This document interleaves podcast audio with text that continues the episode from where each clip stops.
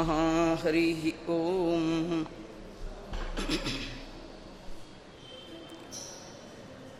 जयति हरिरचिन्त्य सर्वदेवैकवन्द्यः परमगुरुरभीष्टावाप्तिदः सज्जनानां निखिलगुणगणार्णो नित्यनिर्मुक्तदोषाः सरसिजनयनोऽसौ श्रीपतिर्मानदो नः। बुद्धिर्बलं यशोधैर्यं निर्भयत्वमरोगता अजाड्यं वाक्पटुत्वं च हनुमत्स्मरणाद् भवेत्। भवति यदनुभावात् एडमुकोऽपि वाग्मी जडमतिरपि जन्तुर्जायते प्राज्ञमौलिः। सकलवचनचेतो देवता भारती सा मम वचसि निधत्तां सन्निधिं मानसे च। यं प्रव्रजन्तमनुपेतमपेतकृत्यं द्वैपायनो विरहकातर आजुहाव। पुत्रेति तन्मयतया तरवोऽपि नेदुः तं सर्वभूतहृदयं मुनिमानतोऽस्मि।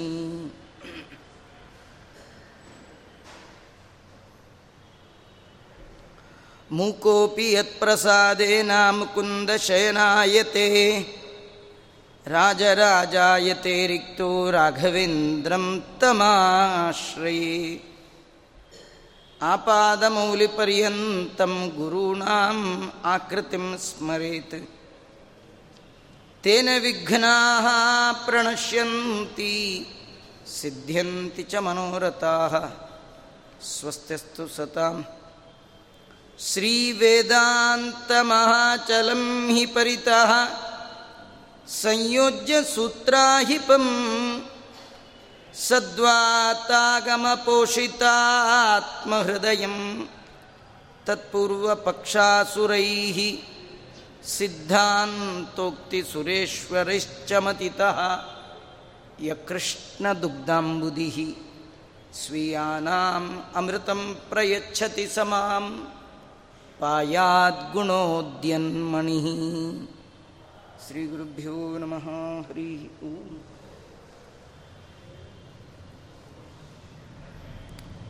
ಆಶ್ವೀಜ ಮಾಸದ ಈ ದಿನ ತ್ರಯೋದಶಿ. ಇವತ್ತು ಬಹಳ ಶ್ರೇಷ್ಠವಾದ ಪರ್ವಕಾಲ. ಇವತ್ತು ಇವತ್ತು ಎರಡು ಕರ್ತವ್ಯಗಳನ್ನು ನಾವೆಲ್ಲ ಮಾಡಬೇಕಾದ್ದು. ಒಂದು, ಇವತ್ತು ತ್ರಯೋದಶಿ ಪ್ರಯುಕ್ತ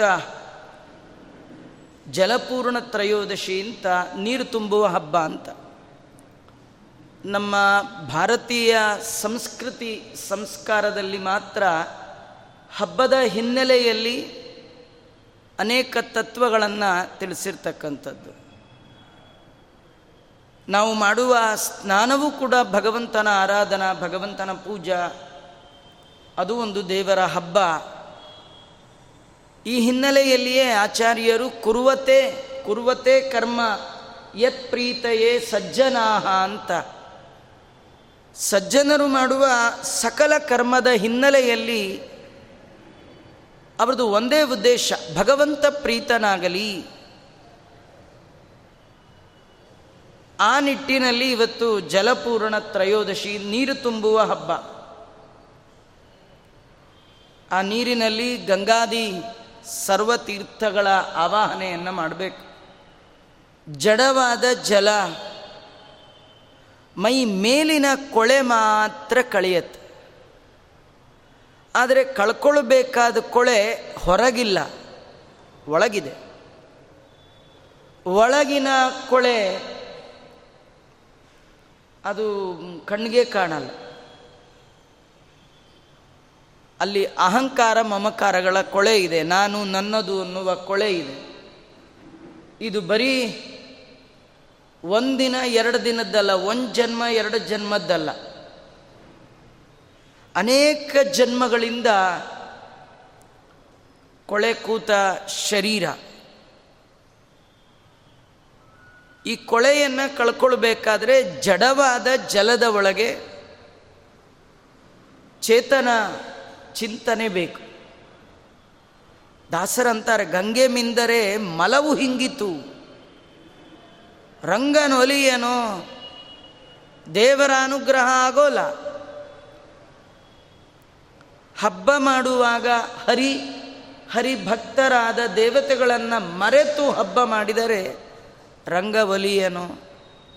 ಹಾಗಾದರೆ ಈ ಜಲಪೂರ್ಣ ತ್ರಯೋದಶಿ ದಿನ ಸ್ನಾನ ಮಾಡುವ ನೀರಿನ ಒಳಗೆ ನಿತ್ಯದಲ್ಲಿ ಮಾಡಬೇಕು. ಇವತ್ತು ವಿಶೇಷವಾಗಿ ಸಪ್ತ ಗಂಗಾ, ಗಂಗೇಚ ಯಮುನೈ ಚೈವ ಗೋದಾವರಿ ಸರಸ್ವತಿ ನರ್ಮದೆ ಸಿಂಧು ಕಾವೇರಿ. ಶಾಸ್ತ್ರ ಎಷ್ಟು ಸುಲಭ ಮಾಡಿಕೊಟ್ಟಿದೆ ಅಂದರೆ, ನೀವು ಗಂಗೆ ಹತ್ರ ಹೋಗಬೇಡಿ, ಗಂಗೆಯೇ ನಿಮ್ಮ ಹತ್ರ ಬರ್ತಾಳೆ. ಇದಕ್ಕಿಂತ ಇನ್ನೇನು ಅನುಗ್ರಹ ಮಾಡಬೇಕು. ಗಂಗಾ ಗಂಗೇತಿ ಯೋ ಬ್ರೂಯಾತ್ ಯೋಜನಾನಾಂ ಶತೈರಪಿ ಮುಚ್ಚತೆ ಸರ್ವ ಪಾಪೇಭ್ಯ ವಿಷ್ಣುಲೋಕಂ ಸಗಚ್ಚತಿ. ಭಗವಂತನ ಪಾದೋದ್ಭವೆಯಾದ ಗಂಗೆಯ ಅತ್ಯದ್ಭುತ ಮಹಿಮಾ ಇದು. ಅವಳದು ಎಷ್ಟು ದೊಡ್ಡ ಮಹಿಮಾ ಅಂದರೆ, ನೋಡಿದರೆ ಪುಣ್ಯ, ಮುಟ್ಟಿದರೆ ಪುಣ್ಯ, ಸ್ಮರಣೆ ಮಾಡಿದರೆ ಪುಣ್ಯ.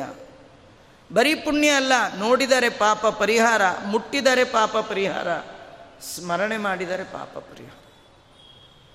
ಆ ನಿಟ್ಟಿನಲ್ಲಿ ಇವತ್ತು ಜಲವನ್ನು ತುಂಬಿ ಜಡವಾದ ಜಲದ ಒಳಗೆ ಗಂಗೆ ಇದ್ದಾಳೆ. ಆ ಗಂಗೆ ಯಾರು ಅಂದರೆ, ಗಂಗೆ ಮತ್ತಾರಲ್ಲ, ದೇವರನ್ನು ಬಿಟ್ಟು ಸ್ವತಂತ್ರವಾಗಿ ಯಾರೂ ಇಲ್ಲ, ಎಲ್ಲರ ಒಳಗೆ ತಾನೇ ಇಪ್ಪ. ಈ ಗಂಗೆಯಲ್ಲಿ ಭಗವಂತ ಸ್ವಯಂ ಇದ್ದಾನೆ. ಯೋಸೌ ಸರ್ವಗತೋ ದೇವ ಚಿತ್ಸ್ವರೂಪಿ ನಿರಂಜನ ಸಯೇವ ದ್ರವರೂಪೇಣ ಗಂಗಾಂಬೋ ನಾತ್ರ ಸಂಶಯ. ಜ್ಞಾನರೂಪಿಯಾದ ಭಗವಂತ ಎಲ್ಲ ಕಡೆ ಯಾರು ವ್ಯಾಪ್ತನಾಗಿದ್ದಾನೋ ಅವನೇ ಈ ಗಂಗೆಯ ರೂಪದಲ್ಲಿಯೂ ಅವನೇ ಇದ್ದಾನೆ. ಹಾಗಾದರೆ ತಲೆಯ ಮೇಲೆ ನೀರನ್ನು ಹಾಕಿಕೊಳ್ಳುವಾಗ ಭಗವಂತನನ್ನೇ ನಾನು ಧಾರಣೆ ಮಾಡ್ತಾ ಇದ್ದೇನೆ ಅನ್ನುವ ನೆನಪು ಬೇಕು. ಆ ನಿಟ್ಟಿನಲ್ಲಿ ಇವತ್ತು ಆ ಗಂಗಾ ಆವಾಹನೆ ಮಾಡಿ ಗಂಗೆಯ ಅಂತರ್ಯಾಮಿಯಾದ ಭಗವಂತನ ಚಿಂತನೆ ಮಾಡಿ, ವಾದಿರಾಜ ಶ್ರೀಮಚ್ಚರಣರು ತೀರ್ಥಪ್ರಬಂಧದಲ್ಲಿ ಆಕೆಯನ್ನು ಅನೇಕ ರೀತಿಯಿಂದ ಕೊಂಡಾಡಿದ್ದಾರೆ. ಆಕೆಯ ಪ್ರಾರ್ಥನೆಯನ್ನು ಮಾಡಿ ಷೋಡಶೋಪಚಾರ ಪೂಜೆ ಮಾಡಿ ಇವತ್ತು ಒಂದು ಭಗವಂತನಿಗೆ ಅರ್ಪಣೆ ಮಾಡುವಂಥದ್ದು. ನಾವು ಏನನ್ನು ಸ್ವೀಕಾರ ಮಾಡಬೇಕಾದರೂ ಭಗವಂತನಿಗೆ ಅನರ್ಪಿತವಾದದ್ದನ್ನು ಸ್ವೀಕಾರ ಮಾಡಬಾರ್ದು. ಈಗ ನಾಳೆ ನೀರು ಹಾಕ್ಕೊಳ್ಳೋ ಹಬ್ಬ, ಆ ನೀರು ದೇವರಿಗೆ ಅರ್ಪಿತ ಆಗಿರಬೇಕು. ಭಗವಂತನ ಭಕ್ತರಾದವರು ಅನರ್ಪಿತವಾದ ಯಾವುದನ್ನು ಸ್ವೀಕಾರ ಮಾಡಲ್ಲ. ಯಾಕಂದರೆ ಆ ಜಡವಾದ ಕರ್ಮದಿಂದ ಬರಬೇಕಾದ ಜ್ಞಾನ, ಕರ್ಮದಿಂದ ಬರಬೇಕಾದ್ದು ಜ್ಞಾನ. ನೀವು ಸ್ನಾನ ಅನ್ನುವ ಕರ್ಮದಿಂದ ಜ್ಞಾನ ಬರಬೇಕು ಅಂತಾದರೆ ಆ ಕರ್ಮದ ಹಿನ್ನೆಲೆಯಲ್ಲಿ ಇಷ್ಟು ಅರಿವು ಬೇಕು. ಹಾಗಾಗಿ ಇವತ್ತು ಆ ನೀರನ್ನು ಅದರಲ್ಲಿ ಗಂಗಾದಿ ದೇವತೆಗಳನ್ನೆಲ್ಲ ಆವಾಹನೆ ಮಾಡಿ ಷೋಡಶೋಪಚಾರ ಪೂಜೆ ಮಾಡಿ ನಾಳೆ ಸ್ನಾನ ಮಾಡುವ ನೀರಿಗೆ ಅದನ್ನು ಬೆರೆಸಿ ಸ್ನಾನ ಮಾಡತಕ್ಕಂಥದ್ದು ಇವತ್ತಿನ ಒಂದು ವಿಶೇಷ ಜಲಪೂರ್ಣ ತ್ರಯೋದಶಿ. ಇವತ್ತು ಮತ್ತೊಂದು ಅದರ ಮೇಲೆ ಉಪರಿ, ನಮ್ಮಲ್ಲಿ ಉಪರಿಗಳು ಜಾಸ್ತಿ. ಚತುರ್ದಶಿ, ಇವತ್ತು ಯಮದೀಪ ಅಂತ ವಿಶೇಷವಾಗಿ ಕಬ್ಬಿಣದ ಪಾತ್ರೆಯಲ್ಲಿ ಯಮದೇವರ ಪ್ರೀತ್ಯರ್ಥವಾಗಿ ದೀಪವನ್ನು ಹಚ್ಚಬೇಕು, ಸಂಕಲ್ಪ ಮಾಡಿಕೊಳ್ಬೇಕು. ನನ್ನ ಎಲ್ಲ ಕುಟುಂಬ ಪರಿವಾರದವರಿಗೆ ಅಪಮೃತ್ಯು ಪರಿಹಾರ ಆಗಲಿ. ಏಳು ಬಗೆಯ ಮೃತ್ಯುಗಳಿವೆ, ಅದರಲ್ಲಿ ಒಂದು ಕಾಲ ಮೃತ್ಯು. ಅದನ್ನು ಮಾತ್ರ ಯಾರಿಗೂ ಏನೂ ಮಾಡಲಿಕ್ಕೆ ಸಾಧ್ಯ ಇಲ್ಲ. ಆದರೆ ಅಪಮೃತ್ಯು ಪರಿಹರಿಸೋ ಅನಿಲ ದೇವ ಅಂತ ವಾಯುದೇವರ ಅಂತರ್ಯಾಮಿಯಾದ ನರಸಿಂಹದೇವರನ್ನು ಅಪಮೃತ್ಯು ಪರಿಹಾರ ಮಾಡು. ಯಾಕೆ ಮೃತ್ಯುವಿಗೆ ಮೃತ್ಯು ನೀನು. ಇವತ್ತು ಸಂಜೆ ಸೂರ್ಯ ಅಸ್ತಮಾನ ಕಾಲದಲ್ಲಿ ಇವತ್ತು ಮಾತ್ರ ದಕ್ಷಿಣ ದಿಕ್ಕಿಗೆ ಮುಖ ಮಾಡಿ ದೀಪವನ್ನು ಹಚ್ಚಬೇಕು, ಇನ್ಯಾವತ್ತೂ ಇಲ್ಲ. ನೋಡಿ, ನಮಗೆ ದೀಪ ಹಚ್ಚೋದ್ರೊಳಗೂ ಶಾಸ್ತ್ರ ಇದೆ. ಬರೀ ದೀಪ ಹಚ್ಚೋದಲ್ಲ, ಹಚ್ಚುವ ಕ್ರಮದಲ್ಲಿ ಭಾಳ ವ್ಯತ್ಯಾಸ ಇದೆ. ನೀವು ಕಡ್ಡಿಯನ್ನು ಹೀಗೆ ಗೀರಿ ದೀಪ ಹಚ್ಚಿಬಿಟ್ರೆ ಹೋಯ್ತು.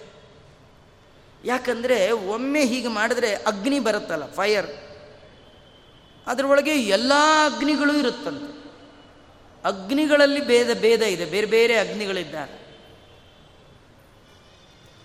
ಯಾವ ಅಗ್ನಿ ಪರವಾಗಿಲ್ಲ, ಒಂದು ಅಗ್ನಿ ಬರಬಾರ್ದು, ಅದು ಸ್ಮಶಾನದ ಅಗ್ನಿ. ನೀವು ಬರ್ರಂತ ಹತ್ಸಿ ಇಟ್ಬಿಟ್ರಿ, ಅದು ಸ್ಮಶಾನದ ಅಗ್ನಿ.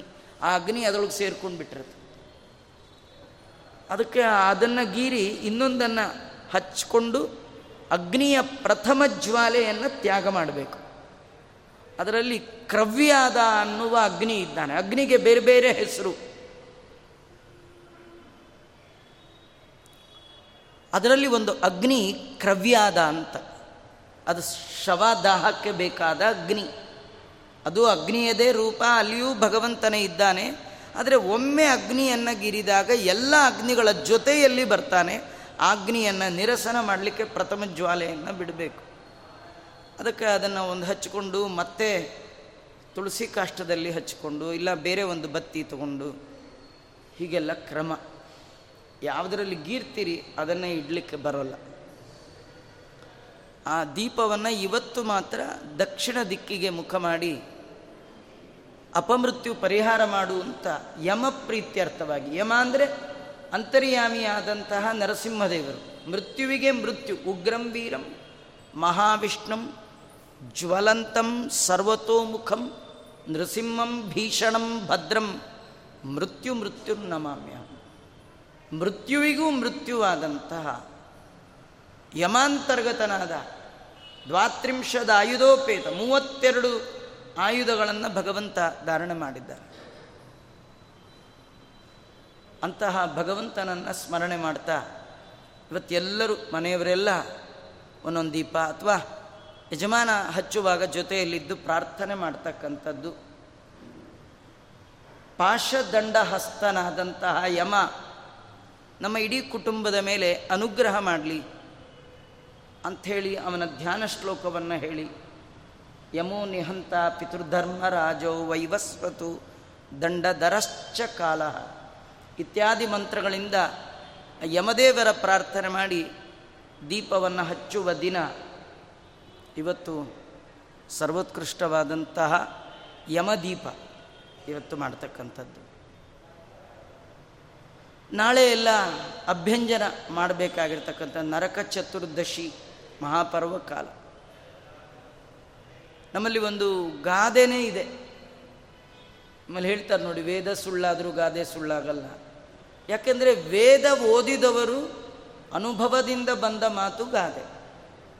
ಸುಮ್ಮ ಸುಮ್ಮನೆ ಯಾರೋ ಮಾಡಲಿಕ್ಕಿಲ್ಲ. ಇಡೀ ಹಬ್ಬದ ಸಾರವನ್ನು ಹೇಳ್ತಾ ಆ ಗಾದೆ ಹೇಳುತ್ತೆ. ಉಂಡಿದ್ದೇ ಉಗಾದಿ, ಮಿಂದಿದ್ದೇ ದೀವಳಿಗೆ ಅಂತ.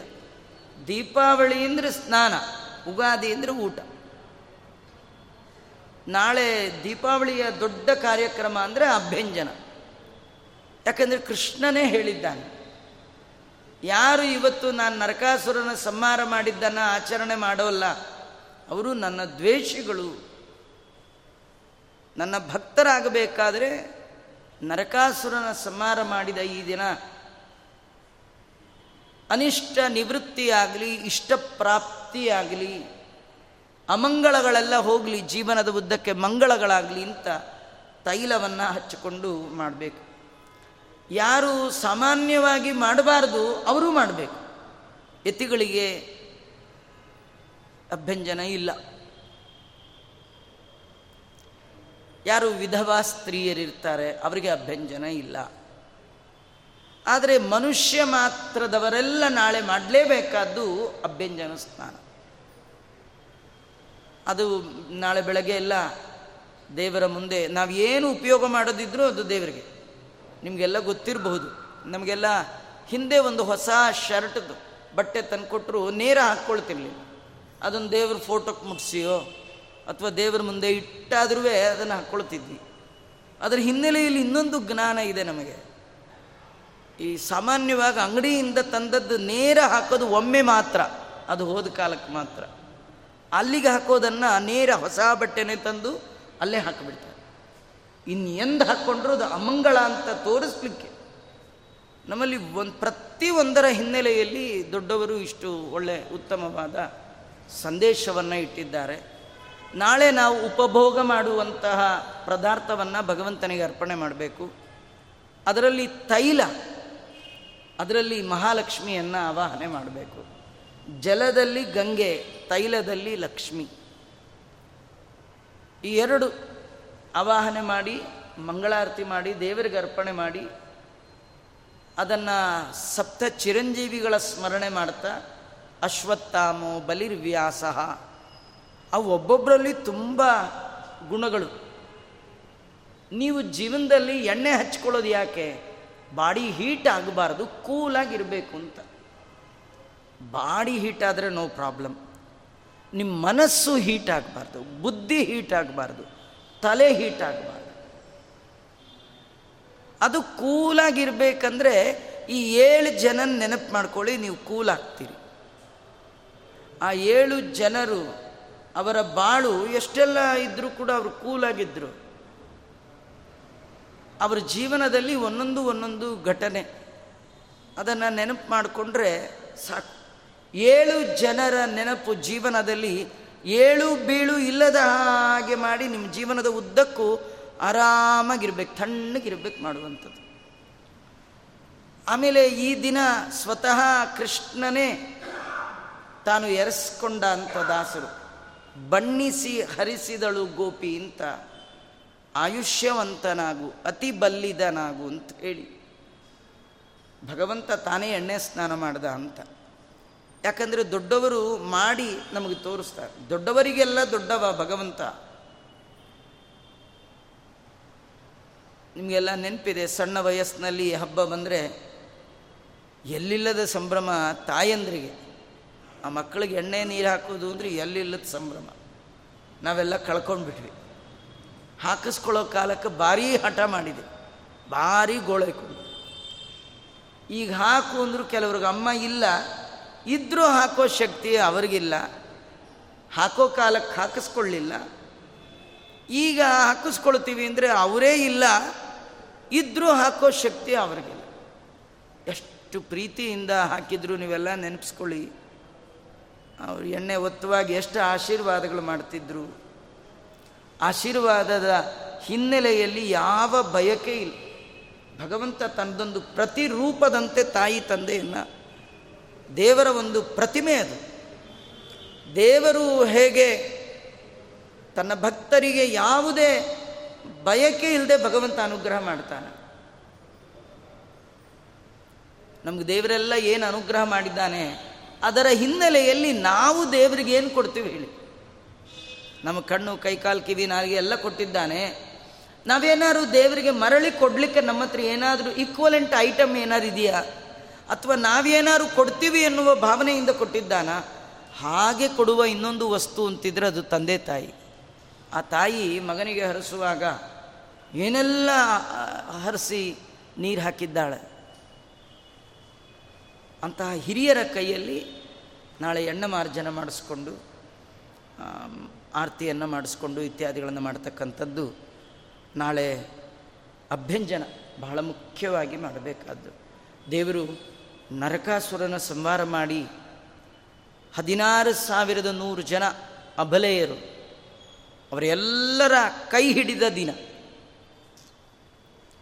ಇಷ್ಟು ಜನರ ಕೈ ಹಿಡಿದ್ನಲ್ಲ, ಅವ್ರು ಯಾರೂ ಹೆಣ್ಣು ಮಕ್ಕಳೇ ಅಲ್ಲ, ಅವರೆಲ್ಲ ಗಂಡಸರೇ, ಅಗ್ನಿಪುತ್ರರು. ಅವರು ದೇವರ ಅಂಗಸಂಗ ಬೇಕು ಅಂತ ಆ ರೂಪವನ್ನು ವಾಯುದೇವರನ್ನು ಕುರಿತು ತಪಸ್ಸು ಮಾಡಿ ಪಡೆದಿದ್ದಾರೆ ಅಂತ ಪುರಾಣಗಳಲ್ಲಿ ಬರುತ್ತೆ. ಕಥೆ ಇಷ್ಟೇ, ದೇವರು ಕೈ ಹಿಡಿದದ್ದು ಪುರುಷರ ಕೈ. ಪುರುಷರು ಅಂದರೆ ಮತ್ತು ಪುರುಷರು ಅಂತಲ್ಲ, ಎಲ್ಲರೂ ಪುರುಷ ಅಂದರೆ ಜೀವ ಅಂತ. ಪುರಿ ಶೇತಿ ಇತಿ ಪುರುಷ, ಪುರ ಅಂದರೆ ದೇಹ, ಇದರಲ್ಲಿ ವಾಸ ಮಾಡುವವ ಯಾರೋ ಅವನು ಪುರುಷ. ಅಂದರೆ ಗಂಡಸರು ಪುರುಷ, ಹೆಂಗಸರು ಪುರುಷ. ನಾವು ಪುರುಷ ಅಂದರೆ ಸಣ್ಣ ಅರ್ಥ ಮಾಡ್ಕೊಂಡಿದ್ವಿ, ಗಂಡಸು ಅಂತ. ಪುರುಷ ಅಂದರೆ ಪರ್ಸನ್ ಎಲ್ಲ. ಹಾಗಾದ್ರೆ ದೇವರು ಕೈ ಹಿಡ್ದ ಅಂದರೆ ಹದಿನಾರು ಸಾವಿರನ ಕೈ ಹಿಡಿದಾಗ ನಮ್ಮನ್ನು ಕೈ ಹಿಡಿಯಲ್ವಾ, ನಮ್ಮನ್ನು ಕೈ ಹಿಡಿತಾನೆ. ಆದರೆ ಅವ್ರದ್ದು ಪ್ರಾರ್ಥನೆ ಆಗಿತ್ತು, ನಮ್ಮ ಪ್ರಾರ್ಥನೆ ಆಗಿದ್ದರೆ ನಮ್ಮ ಕೈಯೂ ಹಿಡಿತಾನೆ. ಅದು ನರಕಾಸುರನ ಸಂಹಾರ ಮಾಡಿದ. ಕೃಷ್ಣ ಮದುವೆ ಮಾಡಿಕೊಳ್ಬೇಕು, ಇಷ್ಟು ಜನ ಹೆಣ್ಮಕ್ಳು ಸಿಗ್ತಾರೆ ಅಂತ ಮಾಡಿದ್ದಲ್ಲ. ಅವನ ಅವತಾರ ಕಾರ್ಯವೇ ಧರ್ಮ ಸಂಸ್ಥಾಪನೆಗಾಗಿ ಆದ ಕಾರಣ ಅಧಾರ್ಮಿಕನಾದಂಥ ನರಕಾಸುರನ ಸಂಹಾರ ಮಾಡ್ದ. ಆದರೆ ಈ ಹೆಣ್ಣು ಮಕ್ಕಳೆಲ್ಲ ಸೇರಿ ಭಗವಂತನಿಗೆ ಪತ್ರ ಬರೆದು ಪ್ರಾರ್ಥನೆ ಮಾಡಿಕೊಂಡಿದ್ದಾರೆ, ಭಗವಂತ ನನ್ನ ಬಗ್ಗೆ ನಿನಗೆ ಬಿಟ್ಟು ಮತ್ತೆ ಯಾರಿಗೂ ಗೊತ್ತಿಲ್ಲ, ಯಾರೂ ನಮ್ಮನ್ನು ನಂಬೋಲ್ಲ. ಇಷ್ಟು ದಿನಗಳ ಕಾಲ ಇನ್ನೊಬ್ಬ ಪುರುಷನ ಮನೆಯಲ್ಲಿದ್ದ ನಮ್ಮನ್ನು ಯಾರು ಪಾಣಿಗ್ರಹಣ ಮಾಡ್ತಾರೆ? ನಮ್ಮ ಶೀಲದ ಬಗ್ಗೆ ನಿನ್ನೊಬ್ಬನಿಗೆ ಪರಿಚಯ. ಶೀಲ ಸ್ವಭಾವ, ಶೀಲ ಅಂದರೆ ಬೇರೆ ಏನಲ್ಲ. ಹಾಗಾದ್ರೆ ನಮ್ಮ ಸ್ವಭಾವ ನಮ್ಗೆ ಯಾರೂ ಅಡ್ಜಸ್ಟ್ ಆಗಲ್ಲ. ಇದು ಅವ್ರ ಕತೆ ಅಲ್ಲ, ನಮ್ಮ ಕತೆ. ನಮ್ಗೆ ಯಾರು ಅಡ್ಜಸ್ಟ್ ಆಗೋರಿದ್ದಾರ? ಯಾರಿಲ್ಲ. ಒಬ್ಬನ ಕಂಡ್ರೆ ಒಬ್ರಿಗಾಗಲ್ಲ. ಅದಕ್ಕೆ ದೇವ್ರ ಕೈ ಮೇಲೆ ನೀವು ಒಬ್ಬನೇ ಅಡ್ಜಸ್ಟ್ ಆಗೋನು. ನಮ್ಮ ಸ್ವಭಾವ ನಿನ್ನೊಬ್ಬನಿಗೆ ಗೊತ್ತಾಗುತ್ತೆ. ನೀನೊಬ್ಬ ಕೈ ಹಿಡಿದ್ರೆ ಮಾತ್ರ ನಮಗೆ ಉಳಿವು ಬಾಳು, ಇಲ್ಲದೆ ಇದ್ದರೆ ನಮಗೂ ಉರುಳೆ ಗತಿ, ನಾವೆಲ್ಲ ಸಾಯ್ತೀವಿ ಅಂತ ಕೇಳಿಕೊಂಡಾಗ ಭಗವಂತ ಅವರೆಲ್ಲರ ಪಾಣಿಗ್ರಹಣ ಮಾಡ್ದ. ನಾಳೆ ಈ ಕಥೆಯನ್ನು ಸ್ಮರಣೆ ಮಾಡಿ ದೇವರು ಅವರ ಮದುವೆಗೆ ಪ್ರತಿಬಂಧಕವಾಗಿದ್ದಂಥ ನರಕಾಸುರನ ಸಂಹಾರ ಮಾಡಿ ಅವರೆಲ್ಲರ ಪಾಣಿಗ್ರಹಣ ಮಾಡಿದ ಅಂದರೆ ನಮಗೆ ಈ ಬಂಧನ, ಸಂಸಾರ ಬಂಧನ, ಹುಟ್ಟು ಸಾವಿನ ಬಂಧನದಲ್ಲಿ ನಾವು ಸಿಕ್ಕಾಕೊಂಡಿದ್ದೀವಿ. ಈ ಬಂಧನಕ್ಕೆ ಕಾರಣವಾಗಿರೋದು ನರಕಾಸುರ. ನರಕಾಸುರ ಅಂದರೆ ಬೇರೆ ಯಾವುದಿಲ್ಲ ರೀ, ನರಕಕ್ಕೆ ಕಾರಣ ಆಗುವ ಪಾಪಗಳು. ಆ ಪಾಪಗಳ ಪರಿಹಾರ ಆಗಬೇಕಂತಾದರೆ ಆ ಭಗವಂತನ ಸ್ಮರಣೆ ಮಾಡಿದ್ರಿಂದ್ರೆ ಪಾಪ ಪರಿಹಾರ ಆಗುತ್ತೆ. ನಮ್ಮ ಪ್ರಾರ್ಥನೆಗೆ ಹೋಗೊಟ್ಟ ಪರಮಾತ್ಮ ಪಾಣಿಗ್ರಹಣವನ್ನೇ ಮಾಡ್ತಾನೆ. ಅಂಥ ಸರ್ವೋತ್ಕೃಷ್ಟವಾದ ದಿನ ನಾಳೆ ಇರ್ತಕ್ಕಂಥದ್ದು. ಅದರ ಅಂಗವಾಗಿ ಬಲಿಪಾಡ್ಯಮೆ, ಬಲಿಚಕ್ರವರ್ತಿಯ ಮಹಿಮೆ, ಅದನ್ನು ನಾಳೆ ಒಂದು ಕಿಂಚಿತ್ ನೋಡೋಣ ಅಂತ ಹೇಳ್ತಾ ಅನೇಕ ದಿನಗಳಿಂದ ಹೇಳಿ ಬರ್ತಾ ಇರ್ತಕ್ಕಂಥದ್ದು ಐದನೇ ಸರ್ಗದ ಕೃಷ್ಣನ ಕಥೆ. ಕೃಷ್ಣ ಪರಮಾತ್ಮ ಅವತಾರ ಮಾಡಿ ಅನೇಕ ತನ್ನ ಬಾಲಲೀಲೆಗಳನ್ನು ತೋರಿಸ್ತಾ ಹೊರಟಿದ್ದಾನೆ. ಕೃಷ್ಣ ಪರಮಾತ್ಮ ಒಮ್ಮೆ ತನ್ನ ಎಲ್ಲ ಗೆಳೆಯರನ್ನು ಕುಡಿಕೊಂಡು, ಗೋವುಗಳನ್ನು ಕುಡಿಕೊಂಡು ವೃಂದಾವನದ ಹುಲ್ಲುಗಾವಲಿನಲ್ಲಿ ಹಸುಗಳನ್ನು ಮೇಯಿಸ್ತಾ ಇದ್ದಾನೆ. ಆ ಸಂದರ್ಭದಲ್ಲಿ ಅಲ್ಲಿರುವಂಥ ಹುಡುಗರಿಗೆಲ್ಲ ಬಹಳ ಹಸಿವಾಗಿದೆಯಂತೆ. ಅವರು ಕೃಷ್ಣನ ಜೊತೆ ಹೋಗೋ ಬರದರಲ್ಲಿ ಕ್ಯಾರಿಯರ್ ತೊಗೊಂಡು ಹೋಗೋದು ಮರ್ತೇ ಬಿಟ್ಟೆ. ಹೌದು, ಹಾಗಾಗತ್ರಿ. ದೇವರನ್ನೇ ನೆನಪು ಮಾಡಿಕೊಳ್ಳೋರಿಗೆ ಊಟ ಮರ್ತು ಹೋಗುತ್ತಂತ. ನಮ್ಗೆ ಊಟದ್ದೇ ನೆನಪಿರುತ್ತೆ, ಆದ ಕಾರಣ ದೇವರು ಮರ್ತು ಹೋಗುತ್ತೆ. ನಮಗೆ ಅವರಿಗೆ ಇಷ್ಟೇ ವ್ಯತ್ಯಾಸ. ಭಗವಂತನ ಭಕ್ತರಿಗೆ ಊಟ ಮರ್ತೋಗ್ಬಿಡುತ್ತೆ, ಅವರಿಗೆ ತಿನ್ನಬೇಕು ಅಂತ ಅನಿಸೋದೇ ಇಲ್ಲ. ಅವರು ತಿನ್ನಲಿಕ್ಕಾಗಿ ಇರೋದೇ ಇಲ್ಲ, ಇರಲಿಕ್ಕಾಗಿ ತಿಂದಿರ್ತಾರೆ. ನಾವು ತಿನ್ನಲಿಕ್ಕಾಗೇ ಇರ್ತೀವಾದ ಕಾರಣ ನಮಗೆ ಮರ್ತೋಗುತ್ತೆ ದೇವರು. ಅವರು ಮರ್ತೇ ಹೋಯಿತು. ಕೃಷ್ಣನ ಜೊತೆ ಹೋಗೋ ಸಂಭ್ರಮ, ಅವರು ಡಬ್ಬಿ ಗಿಬ್ಬಿ ಬುತ್ತಿ ತೊಗೊಂಡು ಹೋಗೋದು ಮರ್ತು ಹೋಯಿತು. ಆದರೆ ಸರಿ ಟೈಮ್ಗೆ ಹಸಿವು ಆಯಿತು, ಅದರ ಡ್ಯೂಟಿ ಹಸಿವು ಆಗೇ ಬಿಡುತ್ತೆ.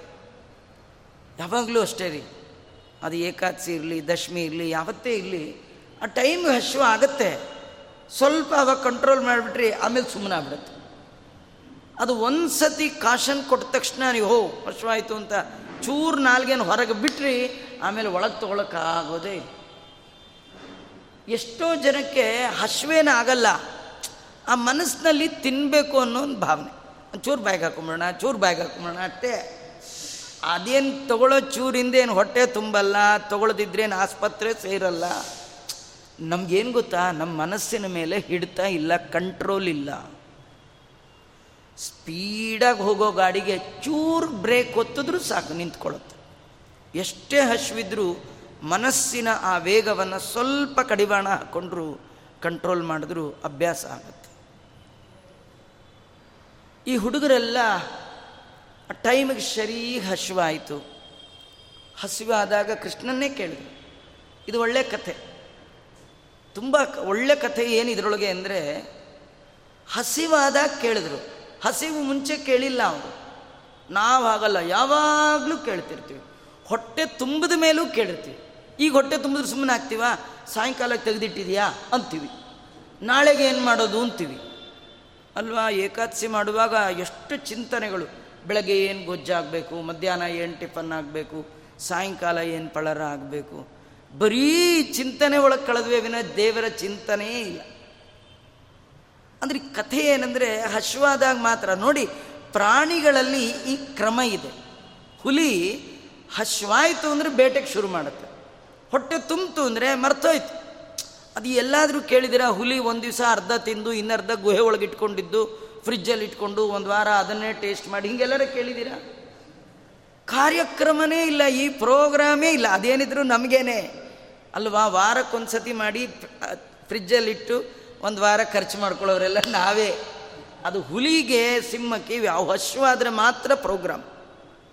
ಹಸಿವು ಮುಗೀತಾ ನೋಡಿ, ನೀವು ಆಶ್ಚರ್ಯ ನೋಡಿ. ತಮ್ಮ ಕಣ್ಣು ಮುಂದೆ ತಾವು ತಿನ್ನುವಂಥ ಎಷ್ಟೇ ಪ್ರಾಣಿಗಳು ಓಡಾಡ್ತಿದ್ರು ಹೋಗಲ್ಲ ಅದು.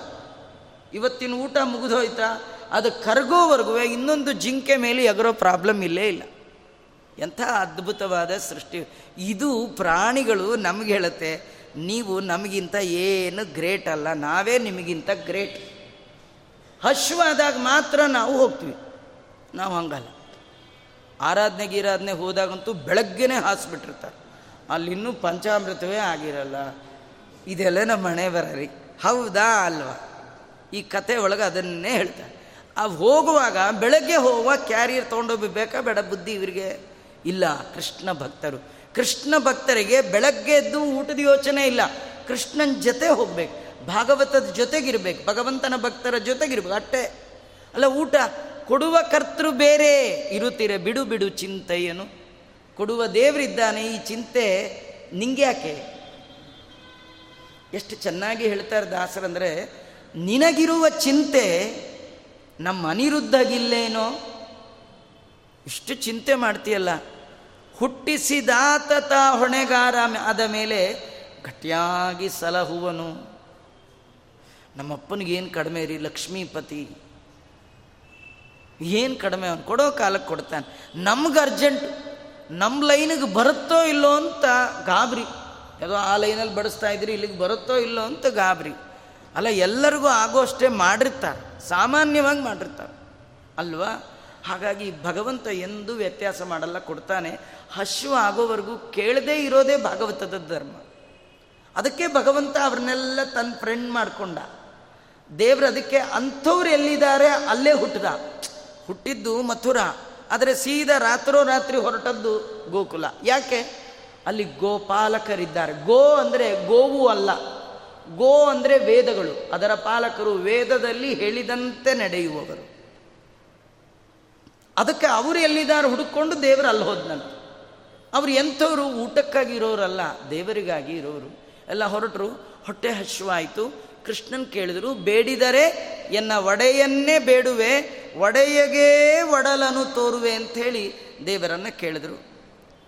ಅದನ್ನೇ ರಾಜರು ಆ ಕಥೆಯನ್ನು ವರ್ಣನೆ ಮಾಡ್ತಾರೆ. ಕ್ಷುತ್ಪೀಡಿತಾಪಿ ಪರಮಾನುಗ್ರಹ ಮಂಡಲೀ ಸಾ ಕೃಷ್ಣಾಯ ಭೋಜ್ಯಮಿತಿ ವಿಪ್ರಚಯಂ ಯಯಾಚೆ ಯುಕ್ತಂ ತನ್ಮುರ ರಿಪೋರನುಗಾ ವಿರಾಗ ಯತ್ನಂ ಕದಾಚಿದಪಿ ನ ಸ್ವಕೃತೆ ಪ್ರಕುರ್ಯುಃ. ಕೃಷ್ಣನ್ ಕೇಳಿದ್ರು, ಕೃಷ್ಣ ಹೊಟ್ಟೆ ಹಸಿತಾ ಇದೆ. ಕೃಷ್ಣ ಅಂದ, ನನ್ನ ಕುರಿತು ಯಜ್ಞವನ್ನು ಅಲ್ಲಿ ಬ್ರಾಹ್ಮಣರೆಲ್ಲ ಮಾಡ್ತಾ ಇದ್ದಾರೆ. ಯಜ್ಞ ಅಂದರೆ ಅದರಲ್ಲಿ ಒಂದು ಅಂಗ ಊಟ, ತೀರ್ಥಪ್ರಸಾದ ಆಗಬೇಕು. ಯಾವಾಗಲೂ ಬರೀ ಜಪ, ಇದು ನಾಲ್ಕು ಜಪ, ಹೋಮ, ತರ್ಪಣ, ಅನ್ನದಾನ, ನಾಲ್ಕಾದರೆ ಶಾಂತಿ. ಅದರಿಂದ ಅದೆಲ್ಲ ಮಾಡೇ ಮಾಡ್ತಾರೆ. ನೀವು ಅಲ್ಲಿ ಹೋಗಿ ನಿಮಗೆಲ್ಲ ಊಟ ಹಾಕ್ತಾರೆ. ನನ್ನ ಹೆಸರೇಳಿ, ನಮ್ಮ ಅಣ್ಣನ ಹೆಸರೇಳಿ ಮೊದಲು ಅಂದ. ಭಾರಿ ಕಿಲಾಡಿ ಕೃಷ್ಣ. ಆ ಬ್ರಾಹ್ಮಣರ ಹತ್ರ ಹೇಳುವಾಗ ಅಣ್ಣನ ಹೆಸರು ಮೊದಲು ಹೇಳಿಸ್ದ, ಆ ಹೆಣ್ಣು ಮಕ್ಕಳ ಹತ್ರ ಹೇಳುವಾಗ ತನ್ನ ಹೆಸರು ಮೊದಲು ಹೇಳಿಸ್ದ. ಯಾಕೆಂದರೆ ಅವನಿಗೆ ಗೊತ್ತು ಸರಿ, ಅವರೆಲ್ಲ ಆಗಲಿ ಅಂತ ಓಡ್ತಾ ಬಂದರು. ಆ ಹೋಮ ಮಾಡೋ ಆಚಾರ್ಯಗೆಲ್ಲ ನಮಸ್ಕಾರ ಮಾಡಿದ್ರು. ಅವ್ರನ್ನ ಕೇಳಿದ್ರಂತೆ, ಇಲ್ಲೇ ಹತ್ತಿರದಲ್ಲಿ ಬಲರಾಮ ಮತ್ತು ಕೃಷ್ಣ ಬಂದಿದ್ದಾನೆ, ಅವ್ರ ಜೊತೆಗೆಲ್ಲ ನಾವು ಬಂದಿದ್ದೇವೆ, ಹಸಿವಾಗಿದೆಯಂತೆ, ಏನಾದರೂ ಬೇಕಂತೆ ಅಂತ. ಇಲ್ಲಿ ಒಂದು ಕಥೆಯನ್ನು ವಾದಿರಾಜರು ತುಂಬ ಚೆನ್ನಾಗಿ ಹೇಳ್ತೀವಿ. ಇದರಲ್ಲಿ ನಿಮ್ಗೆ ಗೊತ್ತಿದೆ, ದೇವರಿಗೆ ಅವರೆಲ್ಲ ಹೋಗಿ ಕೇಳಿದ್ರು ಅಂತ. ಆದರೆ ಕಥೆಯೊಳಗೆ ಒಂದು ಏನು ಹೇಳ್ತಾರೆ ವಾದಿರಾಜರು ಅಂದರೆ, ಕ್ಷುತ್ಪೀಡಿತ ಪಿ ಪರಮಾನುಗ್ರಹ ಪರಮಾನುಗ್ರಹ ಮಂಡಲೀಸ. ಅವ್ರಿಗೆಲ್ಲ ತುಂಬ ಬಾಯಾರಿಕೆ, ಹಸಿವಾಗಿತ್ತು. ಅವರು ಆ ಋಷಿಗಳ ಹತ್ರ ಬ್ರಾಹ್ಮಣರ ಹತ್ರ ಹೋಗಿ ನಮ್ಗೆ ಹಸಿವಾಗಿದೆ, ಬಾಯಾರಿಕೆ ಆಗಿದೆ ಅಂತ ಕೇಳಲೇ ಇಲ್ಲ. ಮತ್ತೇನು ಕೇಳಿದ್ರು, ಕೃಷ್ಣಾಯ ಭೋಜ್ಯಮಿತಿ ವಿಪ್ರಚಯಂ ಯಯಾಚೆ, ಕೃಷ್ಣನಿಗೆ ತಿನ್ಲಿಕ್ಕೆ ಬೇಕು ಅಂತ ಕೇಳಿದ್ರು. ನಾವು ತಿನ್ನಬೇಕು ಅಂತಲ್ಲ, ಕೃಷ್ಣಂಗೆ ತಿನ್ನಬೇಕು. ಈ ಕಥೆ ಏನು ಗೊತ್ತಾ, ಎಷ್ಟೋ ಜನ ಹಬ್ಬ ಹರಿದಿನದಲ್ಲಿ ಏನು ತೊಟ್ಟು ನೀರು ಬಾಯಿಗೆ ಹಾಕದೆ ಅನಂತ ಪದ್ಮನಾಭ ಅಡುಗೆ ಮಾಡ್ತಾರೆ, ಹೋಳಿಗೆ ಎಲ್ಲ ಮಾಡಬೇಕು ಅಂತ. ಎರಡು ಗಂಟೆ ಮೂರು ಗಂಟೆ ಆಗಿರುತ್ತೆ. ಆದರೆ ಮಾಡೋರಿಗೆ ಹತ್ತಿರದಿಂದ ಹೋಗಿ ಕೇಳಿ, ಎಲ್ಲ ನೀರು ತಿನ್ನಬೇಕು ಅಂತ ಮಾಡ್ತಾ ಇದ್ದೀರಾ ಅಂತ ಕೇಳಿ, ಅಪ್ಪಿ ತಪ್ಪಿ ಕೂಡ ನಾ ತಿನ್ನಲಿಕ್ಕೆ ಅಂತ ಅನ್ನಲ್ಲ. ಅವರು ಏನಂತಾರೆ, ದೇವ್ರಿಗೆ ಆಗ್ಬೇಕಲ್ಲಪ್ಪ, ದೇವ್ರ ನೈವೇದ್ಯಕ್ಕೆ ಆಗ್ಬೇಕಲ್ಲಪ್ಪ ಅಂತ. ಯಾಕೆಂದರೆ ಮಾಡೋರಿಗೆ ಭಾರಿ ಶುಗರ್ ಇರುತ್ತೆ, ಅವ್ರು ತಿನ್ನೋದೇ ಇಲ್ಲ. ಮತ್ತು ಯಾಕೆ ಮಾಡ್ತಾರೆ, ಇದು ಭಕ್ತರ ಲಕ್ಷಣ. ತಮಗಾಗಿ ಇಂತ ಮಾಡಲ್ಲಂತೆ, ಯಾರಿಗಾಗಿ ಅಲ್ಲ, ಕಡೆಗೆ ತಿನ್ನೋದು ನಾವೇ, ಆದರೆ ಉದ್ದೇಶ ಸ್ವಾರ್ಥ ಇರಬಾರ್ದು. ಕೃಷ್ಣ ಹೇಳ್ತಾನೆ, ಯಾರು ತನ್ನ ಸಲುವಾಗಿ ಇಂತ ಅಡುಗೆ ಮಾಡ್ಕೊಂಡು ತಿಂತಾರಲ್ಲ, ಅವರು ಜನ್ಮಾಂತರದ ಪಾಪವನ್ನೇ ತಿಂತಾರೆ ಅಂತ ಅರ್ಥ. ನೀವು ದೇವ್ರಿಗೆ ಇಡ್ತಿರೋ ಇಲ್ಲೋ, ನಿಮ್ಮಲ್ಲಿ ಪೂಜೆ ಆಗುತ್ತೋ ಇಲ್ಲೋ ನಂಗೆ ಗೊತ್ತಿಲ್ಲ, ಆದರೆ ಅಡುಗೆ ಮಾಡುವಾಗ ಮಾತ್ರ ತಿನ್ನಲಿಕ್ಕೆ ಅಂತ ಮಾಡಬೇಡಿ, ದೇವರೇ ನಿನ್ನ ಸಲುವಾಗಿ ಮಾಡ್ತಾ ಇದ್ದೇನೆ. ಅದು ಏನು ಗೊತ್ತಾ, ಹಸಿವು ಬಾಯಾರಿಕೆ ಆಗ್ತಿರಬೇಕು, ಆದರೆ ದೇವರಿಗೆ ಅಂತ ಮಾಡ್ತಿರ್ಬೇಕು. ಹಿಂದಿನವರು ಎಷ್ಟೇ ಲೇಟಾಗಲಿ, ಒಂದು ತೊಟ್ಟು ನೀರು ಕುಡಿದೆ, ಒಂದು ಕಾಳು ನೀರನ್ನು ಹಾಕದೆ ದೇವರ ನೈವೇದ್ಯಕ್ಕೆ ಮಾಡಿಡ್ತಿದ್ರು. ಆ ಗಂಡ ಪೂಜೆ ಮಾಡಿದ್ರೆ ಏನು ಪುಣ್ಯ ಬರ್ತಿತ್ತೋ, ಹೆಂಡತಿಗೆ ಅಷ್ಟೇ ಪುಣ್ಯ ಬಂದ್ಬಿಡುತ್ತೆ. ಯಾಕೆಂದರೆ ಆಕೆ ಅಡುಗೆ ಮಾಡಲಿಲ್ಲ ಅಂದರೆ ಈತ ಏನು ನೈವೇದ್ಯ ಮಾಡಬೇಕು. ಆಕೆ ಅಡುಗೆ ಮಾಡೋದೇ ಪೂಜೆ, ಈತ ಪೂಜೆ ಮಾಡೋದೇ ಪೂಜೆ, ಇದು ಕ್ರಮ. ಆ ಹುಡುಗರೆಲ್ಲ ಹೋಗಿ ಕೃಷ್ಣಾಯ ಭೋಜ್ಯಮಿತಿ ವಿಪ್ರಚಯಮ್ಯ ಯಾಚೆ, ಆ ಬ್ರಾಹ್ಮಣರ ಸಮೂಹವನ್ನು ಏನಂತ ಬೇಡಿದ್ರು ಅಂದರೆ, ನಮಗೆ ತಿನ್ನಕ್ಕೆ ಕೊಡಿ ಅಂತ ಕೇಳಲಿಲ್ಲ. ಏನು ಕೇಳಿದ್ರು, ಕೃಷ್ಣಾಯ ಭೋಜ್ಯಮಿತಿ. ಇದರಲ್ಲಿ ನಮಗೆಲ್ಲ ಒಂದು ಸಂಪ್ರದಾಯ ಇದೆ, ಇವತ್ತಿಗೂ ಕೂಡ. ಶ್ರಾವಣ ಶನಿವಾರ ಬಂದರೆ ನಮಗೆಲ್ಲ ಪಡಿ ಬೀರೋದು ಅಂತಿತ್ತು ಅಲ್ವಾ, ನಿತ್ಯದಲ್ಲಿ ಮಾಡಬೇಕದನ್ನು. ಯಾಯಿ ವಾರವ ಮಾಡಿ ವಿಪ್ರರಿಗೆ ಮೃಷ್ಟಾನ್ನ ಪ್ರಿಯದಲ್ಲಿ ತಾನೊಂದು ಕೊಡದ ಲೋಭಿ. ನಿತ್ಯದಲ್ಲಿ ಯಯವಾರ ಅಂತ ಮಾಡಬೇಕದನ್ನು. ನಾಲ್ಕು ಮನೆಗೆ ಹೋಗಿ ಅಕ್ಕಿ ತರಬೇಕಂದ್ರೆ, ಬೆಳಗ್ಗೆ ಒಪ್ಪತ್ತಿಗೆ ಎಷ್ಟು ಬೇಕೋ ಅಷ್ಟೇ ತರಬೇಕಂದ್ರೆ. ಇವತ್ತು ಪುರುಸೊತ್ತಿದೆ, ಎಂಟು ಮನೆಗೆ ಹೋಗೋಣ, ಇವತ್ತು ರಜಾ ಇದೆ, ಒಂದು ರೌಂಡ್ ಹೋಗೇ ಬಂದುಬಿಡೋಣ, ಸ್ಕೂಟ್ರಲ್ಲಿ ಹೋಗಿ ಬಂದುಬಿಡೋಣ, ಅದಲ್ಲಿ ಹೋಗಿ ಬಂದ್ಬಿಡೋಣ, ಇಲ್ಲ ಆವತ್ತಿಗೆ ಎಷ್ಟು ಬೇಕೋ ಆ ಕಾಲಕ್ಕೆ ಭಗವಂತ ಏನು ಕೊಡಬೇಕೋ ಅಷ್ಟಕ್ಕೆ ಮಾತ್ರ ತಗೊಂಡು ಬಂದು ಅದನ್ನು ಅಡುಗೆ ಮಾಡಿ ಬ್ರಾಹ್ಮಣರಿಗೆ ಹಾಕಿ ಉಳಿದದ್ದನ್ನು ಪ್ರಸಾದತ್ವೇನ ಸ್ವೀಕಾರ ಮಾಡಬೇಕು. ಅಲ್ಲಿ ಯಾವ ಹಂತದಲ್ಲಿಯೂ ನನಗೆ ಅಂತಿಲ್ಲ. ಅಲ್ಲಿ ಕೇಳುವಾಗ ಭಿಕ್ಷಾಂ ದೇಹಿ ಇಲ್ಲ, ಶ್ರೀನಿವಾಸಾಯ ಮಂಗಳಂ, ಲಕ್ಷ್ಮೀ ನರಸಿಂಹಾಯ ಮಂಗಳಂ, ದೇವರ ಹೆಸರು ಹೇಳಿ ಕೇಳ್ತಾ ಇತ್ತು. ದಾಸರಂತಾರೆ, ನಿನ್ನ ಹೆಸರು ಹೇಳಿ ಮಾಡುವೆ ಗೋಪಾಲ ಅಂತ. ದೇವರೇ ನಿನ್ನ ಹೆಸರು ಹೇಳ್ಕೊಂಡು ನಾಲ್ಕು ಮನೆಗೆ ಹೋಗ್ತೀನಿ, ಏನು ಸಿಗುತ್ತೋ ನೀ ಕೊಟ್ಟದ್ದು. ನೋಡಿ ಈ ಹುಡುಗರೆಲ್ಲ, ನಾವು ನಮ್ಮ ಮಂದೇವರು ಲಕ್ಷ್ಮೀ ನರಸಿಂಹಾಯ ಮಂಗಳಂ, ಅವ್ರಿಗೆ ಕುಲದೇವರು ಯಾರು, ಕೃಷ್ಣ. ಕೃಷ್ಣಾಯ ಮಂಗಳಂ ಅಂದರು. ಕೃಷ್ಣಾಯ ಅಂದರೆ ಕೃಷ್ಣನಿಗಾಗಿ ನೀವು ಕೊಟ್ಟರೆ ನಿಮಗೆ ಜೀವನದಲ್ಲಿ ಮಂಗಳ, ಕೃಷ್ಣನಿಗಾಗಿ ಕೇಳಿದ್ರೆ ಜೀವನದಲ್ಲಿ ಮಂಗಳ. ಯಾಕೆ ಹುಡುಗರೆಲ್ಲ ಏನು ಕೇಳ್ತಾ ಇದ್ದಾರೆ, ಕೃಷ್ಣಾಯ ಭೋಜ್ಯಮಿತಿ ವಿಪ್ರಚಯಂ ಯಯಾಚೆ. ಬ್ರಾಹ್ಮಣರನ್ನು ಏನು ಕೇಳಿದ್ದಾರೆ, ರಾಮಕೃಷ್ಣರು ಬಂದಿದ್ದಾರೆ, ಬಾಗಿಲ ತೆಗೆಯಿರೆ, ಅವ್ರ ಹಸಿವಾಗಿದೆಯಂತೆ. ವಾದಿರಾಜರು ಯುಕ್ತಂ ಹಿ ತನ್ಮುರ ರಿಪೋರನುಗ ವಿರಾಗ, ಹೀಗೆ ಇದು ಸರಿಯಾಗಿದೆ ಅಂತ ಹೀಗೆ ಕೇಳಬೇಕು. ಭಗವಂತನ ಪಾದಾನುಗರು, ಭಗವಂತನ ಭಕ್ತರಾದವರು ಎಷ್ಟೇ ಕಷ್ಟರಾಗಿದ್ದರೂ ಕೂಡ ಸ್ವಾರ್ಥಕ್ಕಾಗಿ ಏನು ಮಾಡಬಾರ್ದು. ವೈರಾಗ್ಯದಿಂದ ಭಗವಂತನನ್ನೇ ನಂಬಿ ಜೀವನವನ್ನು ನಡೆಸಬೇಕು. ನಮ್ಮದು ಇಡೀ ಜೀವನದ ಉದ್ದಕ್ಕೂ ಕೂಡ ನಾನು ಹಾಗಿರಬೇಕು, ಹೀಗೆ ಎಷ್ಟು ಕಷ್ಟಪಡ್ತಾ ಇದ್ದೀನಿ ಆಚಾರ್ಯ, ಹಾಗೆ ಮಾಡ್ತಾ ಇದ್ದೀನಿ, ಹೀಗೆ ಮಾಡ್ತಾ ನಾವು ಪ್ರಯತ್ನ ಮಾಡ್ತಾ ಇದ್ದೀವಿ. ಈ ಪ್ರಯತ್ನದ ಹಿನ್ನೆಲೆಯಲ್ಲಿ ಭಗವಂತನ ನಂಬಿಕೆ ಇಲ್ಲ. ಪ್ರಯತ್ನ ಒಂದೇ ಏನು ಕೆಲಸ ಮಾಡಲ್ಲ ರೀ. ಒಂದು ಪ್ರಯತ್ನ ಬೇಕು ನಿಜ, ಅದ್ರ ಜೊತೆಗೆ ಯೋಗ್ಯತೆಯೂ ಬೇಕು. ಇದು ಎರಡಕ್ಕೂ ಮಿಗಿಲಾಗಿ ದೇವರ ದಯ ಬೇಕು. ಹಾಗಾಗಿ ಇವರು ಪ್ರಯತ್ನ ಮಾಡಿದ್ದಾರೆ, ಆದರೆ ಸ್ವಾರ್ಥಕ್ಕಾಗಿ ಪ್ರಯತ್ನ ಮಾಡಲಿಲ್ಲ, ದೇವರಿಗಾಗಿ ಅಂತ ಮಾಡ್ತಾ ಇದ್ದಾರೆ. ನಾವು ಬೆಳಗ್ಗೆಯಿಂದ ರಾತ್ರಿವರೆಗೂ ಏನೇನು ಮಾಡ್ತೀವಿ ಅದೆಲ್ಲ ಸ್ವಾರ್ಥಕ್ಕೆ ಮಾಡ್ತೀವಿ. ಅದಕ್ಕೆ ದಾಸರು ಒಂದು ಸೂತ್ರಪ್ರಾಯವಾದ ಒಂದು ಮಾತು ಹೇಳ್ತಾರೆ, ಪರಿಪರಿ ಕೆಲಸವು ನಿನ್ನ ಮಹಾಪೂಜೆ. ಬೆಳಗ್ಗೆ ಎದ್ದಾಗಿನಿಂದ ಹಿಡಿದು ರಾತ್ರಿ ಮಲಗುವ ತನಕ, ಮಲಗಿದ ಮೇಲೆ ಏಳುವ ತನಕ ನಡೆಯುವ ಎಲ್ಲ ಕರ್ಮ, ದೇಹ ಒಳಗಿರುವ ಇಂದ್ರಿಯ, ಎಲ್ಲ ವ್ಯಾಪಾರ ಭಗವಂತ, ಇದು ನಿನ್ನ ಪೂಜಾ, ಇದು ನಿನ್ನ ಆರಾಧನಾ. ಭಗವಂತನ ಭಕ್ತರಾದವರು ಹೀಗಿರಬೇಕು, ಸ್ವಾರ್ಥಕ್ಕಾಗಿ ಯಾವ ಪ್ರಯತ್ನ ಮಾಡಬಾರ್ದು, ಎಲ್ಲ ಭಗವಂತನಿಗಾಗಿ, ಭಗವಂತನ ಭಕ್ತರಿಗಾಗಿ ಇಂತ ಮಾಡಬೇಕು ಅನ್ನೋದನ್ನು ತೋರಿಸ್ತಾರೆ. ದೇವರ ಹೆಸರಿನಿಂದ ಬದುಕ್ತಾರೆ, ದೇವರ ಹೆಸರು ಹೇಳಿ ಬದುಕ್ತಾರೆ. ಇಡೀ ಜೀವನದ ಉದ್ದಕ್ಕೂ ಅವರಿವ್ರ ಹೆಸರು ಹೇಳಕ್ಕೆ ಹೋಗಲ್ಲ, ದೇವರ ಹೆಸರು ಹೇಳಿ ಬದುಕಿರ್ತಾರೆ. ಇದು ಭಗವಂತನ ಭಕ್ತರ ಲಕ್ಷಣ. ಆದರೆ ಈ ಹುಡುಗರೆಲ್ಲ ಕೇಳಿದಾಗ ಆ ಆಚಾರ ಎಲ್ಲ ಕೊಡಲೇ ಇಲ್ಲ. ಅವ್ರು ಏನು ಮಾಡಿದ್ದಾರೆ, ಭಾಗವತ ವರ್ಣನ ಮಾಡುತ್ತೆ, ನತೇಯದೋ ಮಿತಿ ಪ್ರೋಚುಹು ನಚೇತಿ ನ ಪರಂತಪ. ಅವರು ಹೂ ಅಂತನೂ ಅನ್ಲಿಲ್ಲ, ಊಹು ಅಂತನೂ ಅನ್ಲಿಲ್ಲ. ಹುಡುಗರೆಲ್ಲ ನಮಸ್ಕಾರ ಮಾಡಿ ಕೈ ಮುಗಿದು, ಆಚಾರ್ಯ ರಾಮಕೃಷ್ಣರು ಬಂದಿದ್ದಾರೆ, ಹಸಿವಾಗಿದೆ, ಅವರಿಗೆ ತಿನ್ಲಿಕ್ಕೆ ಏನಾದರೂ ಕೊಡ್ರಿ ಅಂತ ಹೀಗೆ ಕೇಳಿದ್ರು. ಆ ಹೋಮ ಮಾಡೋ ಆಚಾರ ಎಸ್ ನೋ ಅನ್ಬೇಕಲ್ಲ, ಎಸ್ಸು ಅನ್ಲಿಲ್ಲ, ನೋ ನೋ ಅನ್ಲಿಲ್ಲ. ಅದೇ ಬುದ್ಧಿವಂತ ಆಚಾರ ಲಕ್ಷಣ. ಎಸ್ ಅಂದರೆ ಪ್ರಾಬ್ಲಮ್, ನೋ ಅಂದರೆ ಪ್ರಾಬ್ಲಮ್. ಎಸ್ ಅಂದರೆ ಏನು ಪ್ರಾಬ್ಲಮ್? ಎಸ್ ಅಂದರೆ ಅದು ಕ್ರಿಯಾಲೋಪ. ಕ್ರಿಯಾಲೋಪ ಏನಂದರೆ, ಈಗ ಕೃಷ್ಣ ಕೇಳಿ ನಮ್ಮನ್ನು ಟೆಸ್ಟ್ ಮಾಡ್ತಾ ಇದ್ದಾನೆ. ನಾನು ಕೇಳಿದ್ರೆ ಹೇಗೆ ಕೊಡ್ತೀರಿ, ಕೊಟ್ಟೇ ಬಿಡ್ತೀರಾ? ಹಾಗೆ ಕೊಡೋ ಹಾಗಿಲ್ಲ, ಕ್ರಮಬದ್ಧವಾಗಿ ಕೊಡಬೇಕು. ನಿಮಗೆಲ್ಲ ಒಂದು ಗೊತ್ತಿದೆ ಕಥೆ, ನೆನಪು ಕೊಡ್ತೀನಿ. ಹರಿವಂಶದಲ್ಲಿ ಬರುವಂತಹ ಕಥೆ, ಪಿತೃಕರ್ಮಕ್ಕೆ ಸಂಬಂಧಪಟ್ಟದ್ದು. ಭೀಷ್ಮಾಚಾರ್ಯರು ತ ತಂದೆಯನ್ನು ಕುರಿತು ಶ್ರಾದ್ದ ಮಾಡುವ ಸಂದರ್ಭದಲ್ಲಿ ಪಿಂಡ ಪ್ರದಾನ ಮಾಡುವಾಗ ಸ್ವತಃ ಅಪ್ಪನ ಕೈಯೇ ಮೇಲೆ ಬಂತು, ಭೂಮಿಯಿಂದ ಮೇಲೆ. ಇನ್ನು ಎಷ್ಟು ಚೆನ್ನಾಗಿ ಮಾಡಿರಬೇಡ, ಅವ್ರು ಮಾಡೋ ಪಿಂಡ ಪ್ರದಾನಕ್ಕೆ ಸ್ವತಃ ಅವ ತಂದೆಯೇ ನೆಲದಿಂದ ಕೈ ಮೇಲೆತ್ತಿ ಅಲ್ಲಿ ಇಲ್ಲಿ ಇಡಬೇಡ, ಪಿಂಡ ನನ್ನ ಕೈ ಕೊಡು ಅಂತ.